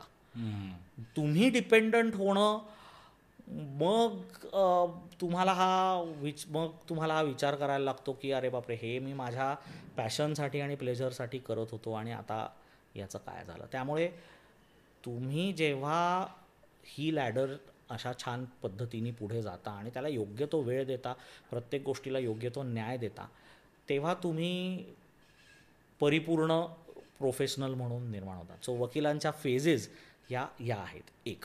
दुसरं ह्या फेजेस ह्या तिन्ही लेव्हलच्या कोर्टांमध्ये आहेत. म्हणजे सुप्रीम कोर्टामध्ये सुद्धा वकिलांची अशीच फेज असते की पहिले दहा वर्ष तो बाबा स्वतःला एस्टॅब्लिश करायचा प्रयत्न करत असतो. मग पुढची दहा वर्ष तो व्हॅल्यू क्रिएट करतो आणि त्याच्या पुढची दहा वर्ष प्रीमियम क्रिएट करतो. बरोबर. ह्या सगळ्यामध्ये लोक अजून एक गल्लत करतात. पैसे तुला किती मिळतात? हा मुद्दा माझ्या अंदाजाने पहिले दहा वर्ष तुम्ही विचारातच घेतला नाही पाहिजे. माझे माझे एक सिनियर आहेत त्यांचं इथेच लॉ कॉलेज रोडला ऑफिस आहे पुण्यात. ते मला म्हणतात की दहा वर्ष म्हणजे आम्ही आधी तू वकील झाला हे मोजतच नाही. पहिली दहा वर्ष म्हणजे ती धरायचीच नाहीत. पहिल्या दहा वर्षात तर तुला आधी नुसतं समज तू तुला आधी वावर तुझा फक्त आहे आजूबाजूला. जे ज्याच्याबद्दल आहे कम्प्लिटली अग्री मग हे ॲक्सेंच्युएट कसं करायचं? तर मग तू मगाशचा जो प्रश्न विचारलास की वर्क लाईफ बॅलन्स म्हणून मग ते वर्क लाईफ बॅलन्स राहत नाही. कारण ती एक अर्ज असते. ती एक क्रेज आहे. की तू वकील वकिली आहे ना ही तुला मी सांगतो हे सगळं बाकीचं सगळं जाऊ देत की लोक तुम्हाला काय जज करतात. लॉयरिंग ही हा ॲक्च्युली एक ॲस्पेक्ट आहे की तुम्हाला पहिल्यांदा तुम्ही जज समोर जेव्हा उभे राहता तेव्हा सगळ्यांना गोळा आलेला असतो. मला आलेला असतो आपल्या देशाचं रिप्रेझेंटेशन करणारे जे सिनियर मोस्ट लॉयर आहेत तेही पहिल्यांदा उभे राहिले तेव्हा बरोबर तो जो गोळा येतो ना त्या भीतीपोटी सुद्धा तुम्ही स्वतःला खूप इम्प्रूव्ह करता. आणि मला असं वाटतं हे ह्या लॉयरिंग प्रोफेशनमधली एक खूप मोठी लॉयरिंग म्हणजे मी कोर्ट प्रॅक्टिस म्हणतो नॉन लिटिगेशन प्रॅक्टिसबद्दल मी बोलतच नाही आहे ह्या कोर्ट प्रॅक्टिसमध्ये त्यामुळे लॉयर्स उर्मट वाटू शकतात उद्धट वाटू शकतात स्पेसिफिक वाटू शकतात बोलवच्चन वाटू शकतात. किंवा कुठली परिस्थिती म्हणजे लोक म्हणतात ना अरे तो काय वकील आहे बोलण्यात त्याला कोण हरवणार? तो- तो जो गोळा आहे ना पोटात आलेला तो बोलत असतो. अशी ती कॉन्फिडन्सचं जसं म्हटलास तर जसा मी ओळखतो सुजयला लहानपणीपासून आपण एकमेकांना ओळखतो आठवीपासून तेव्हा एकदम असं इंट्रोवर्ट कुमजलेला कमी बोलणारा आणि आत्ता जो झालेला सुजय ॲडव्होकेट सुजय जोशी जो आहे तो आता कम्प्लिटली एक्स्ट्रोवर्ट साईडला गेलेला आहे. तर हा ही ही डेव्हलपमेंट कशी केलीस तू स्वतःची? तुला खरं सांगायचं तर मी कम्प्लिटली एक्स्ट्रोवर्ट पण नाही आहे मला जे सांगायचं असतं तेच मी सांगतो आणि मी आता हे ओपनली सांगतो आहे सगळ्यांच्या समोर. त्याच्यामध्ये कुठल्याही पद्धतीचा खोटेपणा नसतो हेही आहे. पण मला हे समजतं की कुठे गप्प राहावं आणि शांत बसावं. जसं मी काही केसेस हँडल भर केल्या आहेत ज्याच्यामध्ये तू इंटरनॅशनल लॉशी संबंधित विषय म्हणालास त्याच्यामध्ये बरीच कॉन्फिडेन्शियालिटी असते. आणि तुम्ही एकदा त्या तशा सगळ्या फ्लोमध्ये गेलात त्या सर्कलमध्ये गेलात किंवा इन जनरलसुद्धा आमच्या प्रोफेशनची खूप मोठी ब्युटी अशी आहे की तुम्हाला खूप इन्फॉर्मेशन मिळते खूप. आणि ॲक्सेस निर्माण होतो. तर मला माझ्यासमोर ना कॉमन डिस्कशन्समध्ये लोक एक सॉलिड तर्कशास्त्र स्वतःचं काहीतरी लावत असतात पेपरमध्ये वाचून वगैरे. की हां हे असं होईल. मी असं सांगतो की हे बघ हा विषय असा आहे की आज बाबा मोदी असं करतील आणि राहुल गांधी बघ असं करतील. आणि ही शरद पवारांची स्ट्रॅटेजी असेल किंवा आपली डिफेन्सची स्ट्रॅटेजी ही असेल किंवा हे उद्धव ठाकरे साहेब असं करतील किंवा शिंदे साहेब असं करतील. आता साधारण आपल्याला एक सिच्युएशन गेज झालेली असते. या ठिकाणी जनरली मी गप्प बसतो. म्हणजे हे मी तुला या सगळ्या नेत्यांची नावं घेतली हे नेत्यांबद्दलचं डिस्कशनच होतं असं नाही आहे पण कुठलाही जिओ पॉलिटिकल विषय असेल डिफेन्सशी संबंधित असेल मिलिटरीशी संबंधित असेल बेबी हा पिक्चर निघाल्यानंतर एक लोकांना इंटेलिजन्सबद्दल खूप बोलायची प्रचंड हाऊस निर्माण झाली होती तेव्हा. त्या सो त्या अशा ठिकाणी जनरली मग मी गप्प बसतो. आणि मग मला ते पण मला याबद्दल कौतुक वाटतं की लोकांची जागृती खूप चांगली आहे. पण मला याबद्दलही थोडीशी भीती वाटते की लोकांनी थोडी त्यांच्याकडे येणारी इन्फॉर्मेशन जरा फिल्टर करावी आणि त्याच्याबद्दल बॅलन्स मेंटेन करून हा प्रश्न विचारावा की बाबा हे असं होऊ कसं शकतं जे तुम्हाला सांगितलं जात आहे हा एक मुद्दा. आणि दुसरा असा की ह्या सगळ्या फ्लोमध्ये राहिल्यामुळे ज्ञान योग्य ते मिळाल्यामुळे योग्य ते म्हणजे केव्हा ते मिळवण्याची क्रेज असल्यामुळे जो मी लहानपणी इंट्रोवर्ट तू म्हणतोयस होतो तो कदाचित माझ्यामध्ये तो कॉन्फिडन्स लेवल माझ्यामध्ये ती निर्माण झाली असेल. प्रयत्न माझा शंभर टक्के असा आहे आणि ईश्वरचरणी अशी प्रार्थना आहे की हा ओव्हर कॉन्फिडन्समध्ये या कन्व्हर्ट व्हायला नको. आणि त्याच्याच बरोबर मला एक थोडंसं असं शेअर करायचं आहे की मी जेव्हा हा व्यवसाय सुरू म्हणजे वकिली सुरू केली त्या दरम्यान एका यू एस नेव्हल चं एक पुस्तक मी वाचलं होतं. त्याचं नाव आहे एक्स्ट्रीम ओनरशिप आणि पहिले माझा ॲटिट्यूड खरं सांगायचं झालं तर हा कंप्लेनिंग ॲटि म्हणजे एक्सक्यूज बेस्ड ॲटिट्यूड होता. आणि मी हे ओपनली सांगतोय. पहिले म्हणजे हे मी तुला आपल्या शाळेत किंवा कॉलेजमध्ये असताना की माझ्या फेल्युअरसाठी दुसरे रिस्पॉन्सिबल आहेत मग मी कारणं देणार. बारावीमध्ये जेव्हा माझ्या आईशी मी बोललो मला बारावीमध्ये पस्तीस मार्क होते गणितात.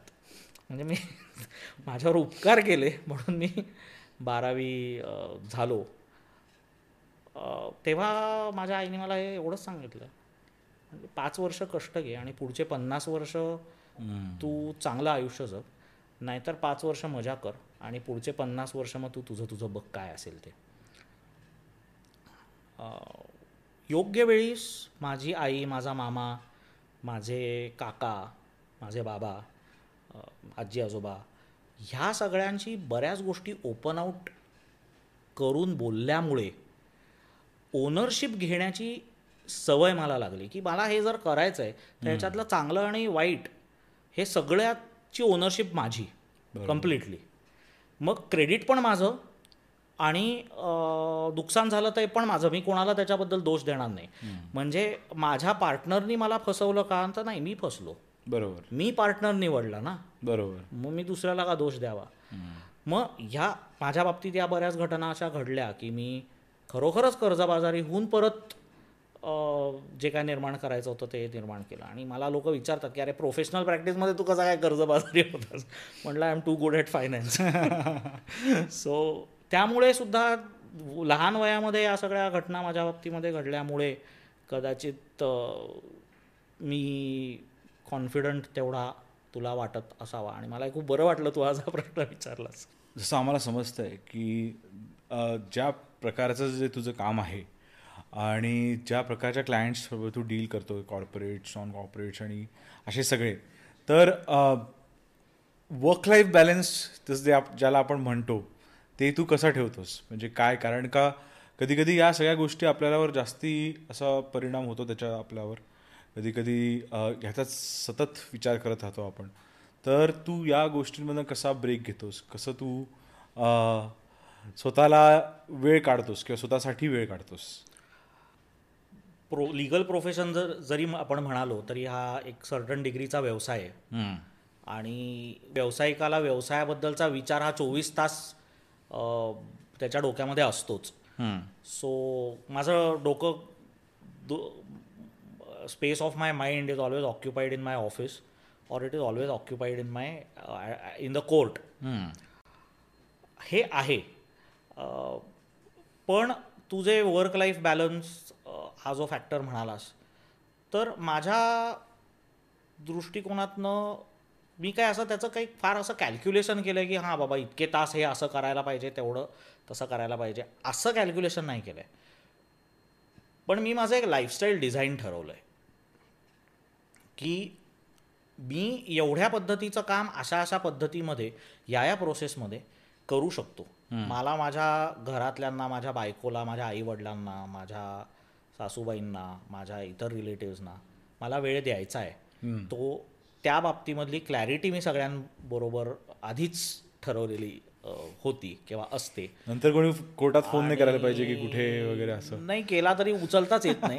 त्यामुळे आणि त्या अनुषंगाने मी सगळ्या गोष्टी प्रमाणात कशा होतील हे मी बघतो. सो असं होत नाही माझ्याकडनं जनरली की एंटरटेनमेंट पण खूप झाली आणि एंटरटेनमेंट बोर व्हायला लागली.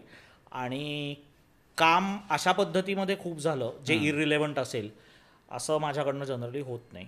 पण फिटनेसकडे मी लक्ष देतो नेटाने. आणि शेवटी काय रे की ही प्रॅक्टिस करणं किंवा ह्याच्यातनं पैसे मिळवणं किंवा हे मी माझ्या स्वतःसाठी करतो आहे तर ह्याच्या अनुषंगाने मला प्रॅक्टिसचे चांगले क्षण वाईट क्षण आणि आयुष्याचे काही चांगले वाईट क्षण हे जर मला उपभोगता नाही आले बरोबर. तर मग मी उद्या किती मोठा अब्जाधीश झालो तरी माझे मिळवलेले पैसे बँक वापरणार आहे. बरोबर. तर त्यामुळे हे माझ्या डोक्यामध्ये कुठे ना कुठेतरी हा कॉशियसनेस आहे की आपल्याला स्वतःसाठी सुद्धा वेळ काढणं आणि आपल्या लोकांसाठी तो वेळ आपल्याला शेअर करणं हे महत्त्वाचं आहे. सो ते मी तेवढं मेंटेन करतो. तू एका एन जी ओशी पण असोसिएटेड आहेस. त्या बाबतीत आम्हाला सांगशील थोडंफार? भाग्यश्री विद्या विकास फाउंडेशन हे भाग्यश्री म्हणजे माझी आजी भाग्यश्री जोशी. माझी माझ्या आईची आई. आणि त्यां तिच्या नावावरती आम्ही हे फाउंडेशन सुरू केलं मी माझ्या आईनी. आणि माझी बायको त्याच्यामध्ये कम इन्व्हॉल्ड आहे माझी बहीण आहे तिचा नवरा आहे. तर ते फाउंडेशन माझ्या आजीनी सुरू केलं नाही पण माझ्या आजीचे काही प्रिन्सिपल्स होते. आणि मला कुठेतरी कायम असं वाटायचं की the person who has content and truth is often unheard of माझी आजी माझ्याशी बऱ्याच गोष्टी तेव्हा बोलायची. ती she is she is no more पण विद्या विकास म्हणजे तिचा असा फर्म बिलीव होता की समाजाचा इंटेलेक्च्युअल स्तर हा नेहमी वरतीच पाहिजे. आपण अधोग समाज म्हणून कुठलाही समाज म्हणून आपण अधोगतीकडे न जाता केपेबिलिटी बिल्डिंग आणि कपॅसिटी बिल्डिंग जे मी मगाशी म्हणालो त्याच्या अनुषंगाने इंटेलेक्च्युअली आपण प्रोग्रेसिव्ह पाहिजे. इंटेलेक्च्युअली प्रोग्रेसिव्ह बरोबर. आणि त्या अनुषंगाने विद्या आणि विद्येतनं होणारा विकास मग असं आम्ही ऑर्गनायझेशन ते सुरू केलं. त्याच्यावरती मी खूप अभ्यास केला की वेगवेगळ्या शिक्षण पद्धती काय आहेत शिक्षण पद्धती खरं शिक्षण देतात का शिक्षणाचा का उपयोग होत नाही केव्हा होतो केव्हा कसा अजून चांगला होऊ शकतो. आणि ह्या अनुषंगाने आम्ही आत्ता एक सिंपल इनिशिएटिव्ह त्याच्यात असा सुरू केला आहे की तुमचं आयुष्य सोपं करण्यासाठी जी टेक्नॉलॉजी तुम्हाला रेडिली अवेलेबल आहे तुमच्या गॅडजेट्सवरनं ती टेक्नॉलॉजी वापरायची आणि तुमच्या आयुष्यातले जे तुमचे बेसिक बेसिक टास्क्स आहेत त्याच्यात तुमचा कसा वेळ वाचतो आणि कसा तुम्हाला फायदा होतो हे तुम्हाला शिकवायचं. आणि हे आम्ही पूर्णपणे सोशल वर्क म्हणून करतो. जे आत्ता आपले प्रेक्षक आहेत व्ह्युअर्स आहेत जे आत्ता आपलं बघतायत त्याच्यामध्ये काय काय लॉ कॉलेजला स्टुडंट्स असतील ज्यांनी आता त्यांची लॉयरची प्रॅक्टिस सुरू केली असेल की जेव्हा जे आता कॉर्पोरेट लॉमध्ये असतील तर या सगळ्यांना तुझा काय एक असा सल्ला असेल की काय त्यांनी करावं की ते त्या लेवलला येऊ शकतात ज्यानी त्यांचं एक लॉयर म्हणून एक अस्तित्व निर्माण होईल? आणि ते त्यांच्या या आपल्या कार्याशी किंवा या आपल्या प्रोफेशनशी एकनिष्ठ राहू शकतील. बापरे तू प्रश्न असा विचारलायस की आ... मला सगळ्यात आधी ह्या निगडीत एक लॉयर इंडस्ट्रीमध्ये एक प्रश्न विचारला जातो. जेव्हा ग्रॅज्युएट्स फ्रेश बाहेर पडतात तेव्हा. ते म्हणतात सर लिटिगेशन प्रॅक्टिस करावी का नॉन लिटिगेशन प्रॅक्टिस करावी? सो माझा असा त्याच्याबद्दलचा व्ह्यू आहे की what suits you best is best for you you look at it as your priority you should have a flair of both this is what I feel and largely you are in a industry म्हणजे लॉयरच म्हणून असं असं नाही. Lawyer असू देत C S असू देत आर्किटेक्ट असू देत किंवा डॉक्टर असू देत किंवा तुमचा चार्ट चार्टर्ड अकाउंटंट असू देत. तुम्ही प्रॉब्लेम सॉल्विंग इंडस्ट्रीचा भागात लोकांना प्रॉब्लेम आहेत म्हणून ते तुमच्याकडे येतात किंवा सल्ला घ्यायला येतात. तर तुमचे कष्ट एवढे पाहिजेत की नक्की लोकांचा प्रॉब्लेम काय आहे हे तुम्हाला समजलं पाहिजे. आणि हे तुम्हाला मात्र जीवाचं रान केल्याशिवाय कळत नाही. कारण आपल्याला नेहमी असं वाटत असतं की आपले प्रॉब्लेम्स खूप महत्त्वाचे आहेत आणि लोकांचे ते प्रॉब्लेम्सच नाही आहेत. पण जेव्हा आमच्याकडे आता केसेस येतात आणि मी बघतो की किंवा मी त्याच्यामध्ये थोडाफार माझा एक इन्व्हॉल्वमेंटचा एलिमेंट असतो की एखाद्याच्या घरी डोमेस्टिक व्हायलन्सचा विषय होत असेल तर मला ही अनरेस्ट निर्माण झालेली असते माझ्या मनामध्ये पण की अरे हे हा हे हा प्रॉब्लेम आहे. दिस इज अ इशू तर हा टॅकल करण्यासाठी आणि तो मानसिकता त्याची मी परिपक्व असण्यासाठी की मी टॅकल करू शकीन याच्यासाठी तुम्हाला कष्ट घेणं हे गरजेचं आहे. एक. आणि दुसरं म्हणजे मला असं वाटतं की हे प्रोफेशन स्पेसिफिकली हे काही असं प्रोफेशन नाही की तुम्ही हे दोन वर्ष केलं आणि नंतर अजून काहीतरी केलं बरोबर. या प्रोफेशनला कन्सिस्टन्सी लागते. अरे दहा वर्ष तर तुम्हाला वकील म्हणून मानतच नाही कोणी. वीस वर्षानंतर लोक विचार करतात की ओपिनियन सॉलिसिटर म्हणून तुम्हाला थोडं रेकग्निशन द्यावं नाही द्यावं. पण ह्या प्रोफेशनमध्ये जर तुम्हाला कन्सिस्टंटली ग्रो करायचं असेल इक्विप व्हायचं असेल तर you have to be a daily performer you have to perform daily you have to take care your of yourself of your brief of your client and of the court be ethical and move fast but don't hustle so हा सगळ्यात महत्त्वाचा मुद्दा. मला मुलांच्या पालकांना हे सांगण्याचं अतिशय एक म्हणजे महत्त्वाचं म्हणजे मी हे माझ्या आईला आणि माझ्या घरच्यांना तेव्हा म्हणजे माझ्याकडे अशी एक सभा भरायची रे की सुजय सायन्सला जात नाही आणि तो कॉमर्सला जातो आहे बरं ठीक आहे हा धक्का सहन केला पहिला. आता तो लॉला जातो आहे तर मग म्हणजे डिप्रेशनच घरी. की ते असं ते जुने पिक्चर असायचे त्याच्यामध्ये वकील कोर्टाच्या बाहेर उभे असायचे. आणि बाबा हा काय मिळणार? म्हणजे माझ्या आईने तर सगळीकडे अरे तुला कोणी मुलगीच देणार नाही वगैरे. म्हणजे म्हटलं अच्छा म्हणजे हा एकच फोकस आहे का? म्हणजे माझ्या आयुष्याचा. I am very happy with my wife but what I meet to say about this entire issue is की पालकांनी सुद्धा या थोडंसं ना मुलांच्या बाबतीमध्ये त्यांना असं सांगायला पाहिजे की तुमच्या आयुष्याचे जे माइलस्टोन्स आहेत ना ते तुम्ही कराल कवर कोणीतरी म्हणा ना की अरे चल यार तुला हे लॉ करायचं ना माझा तुझ्यात विश्वास आहे. कम्पॅरेटिव्ह ॲटिट्यूड तुम्ही ठेवू नका. कम्पॅरेटिव्ह ॲटिट्यूड म्हणजे लॉ या इंडस्ट्रीचं कंपॅरिझन आय टीशी करायचं आणि धड आय टीतलंही माहिती नाही आणि धड लॉमधलंही माहिती नाही. हे ती ती इंडस्ट्री त्या त्या पेसनी तुम्हाला ते ते रिझल्ट्स देते. करेक्ट पण तुला मी एक ह्याच्यातली मजा सांगतो आणि फार आता याच्यात वेळ घेत नाही पण रणवीर अलाहाबादियाचा एक पॉडकास्ट आहे. तिथे त्यांनी एका पोर्टफोलिओ मॅनेजरला त्याचा ॲप आहे माझ्या अंदाजाने. त्याला असा प्रश्न विचारला कि ऐसे कौन लोग हैं जो महीने की पचास लाख की एस आई पी करते? तो म्हटला कि महीने की पचास लाख रुपए की तो एस आई पी कोई नहीं करता. जनरली कॉर्पोरेट्स करते होंगे बट इंडिविजुअल पर्सन कोई नहीं करता. करते होंगे तो वकील ही करते होंगे. आणि मग हा प्रश्न त्यांनी आमचे सुप्रीम कोर्ट बार असोसिएशनचे जे चेअरमन होते प्रदीप राय म्हणून त्यांना तो विचारला. आणि त्यांनी ॲक्च्युली त्या पॉडकास्टमध्ये सांगितलं की पोटेन्शियल हे किती आहे? पण ते तुम्हाला योग्य वेळे वेळेच्या आधी तुम्हाला काही मिळणार नाही. त्यामुळे this field is very good this field makes you very critical very analytical a bit of pessimistic for good, very aware, you are well equipped with contacts, networks. या फील्डमध्ये काही प्रॉब्लेम नाही तुमची कष्ट करायची तयारी तेवढी पाहिजे. सुजय धन्यवाद. तू आलास काय बोलतायवर? आय थिंक आमच्या व्ह्युअर्सनाही खूप अमेझिंग आज इन्फॉर्मेशन आणि माहिती मिळाली आहे. तर thank you very much for coming आमच्या व्ह्युअर्ससाठी फक्त एकदा कॅमेऱ्यामध्ये बसून सांगशील की प्लीज काय बोलता याला सबस्क्राईब करा लाईक करा आणि तुमच्या तुम्हाला काही प्रश्न असतील तर प्लीज कमेंटमध्ये करा. सो आम्ही मॅक्सिमम प्रयत्न करू सुजयकडनं ते आन्सर करून घेण्यासाठी. काय बोलताय हा जो काही इनिशिएटिव्ह आहे तो खूप छान इनिशिएटिव्ह आहे ॲप्ट इनिशिएटिव्ह आहे. आणि सगळ्यात महत्त्वाचा फॅक्टर मयुरेशनी जो याच्यामध्ये धरला आहे तो म्हणजे सब्जेक्ट्स तुम्हाला आणि मला कनेक्ट होतील डेली लाईफमध्ये असे सब्जेक्ट्स तो घेतो आहे त्यामुळे शंभर टक्के या चॅनलला सबस्क्राईब करा. मीही या चॅनलला ऑलरेडी सबस्क्राईब केलेलं आहे. आणि या चॅनलमधनं इन्फोटेनमेंट या दृष्टिकोनातनं खरोखरच तुम्हाला सॅटिस्फॅक्शन मिळेल. आणि बेस्ट विशेस टू मयुरेश आणि his entire team thank you thank you Sujay आणि शंभर टक्के आमचा सपोर्ट काय बोलताय या इनिशिएटिव्हला तुझ्या कायम राहील.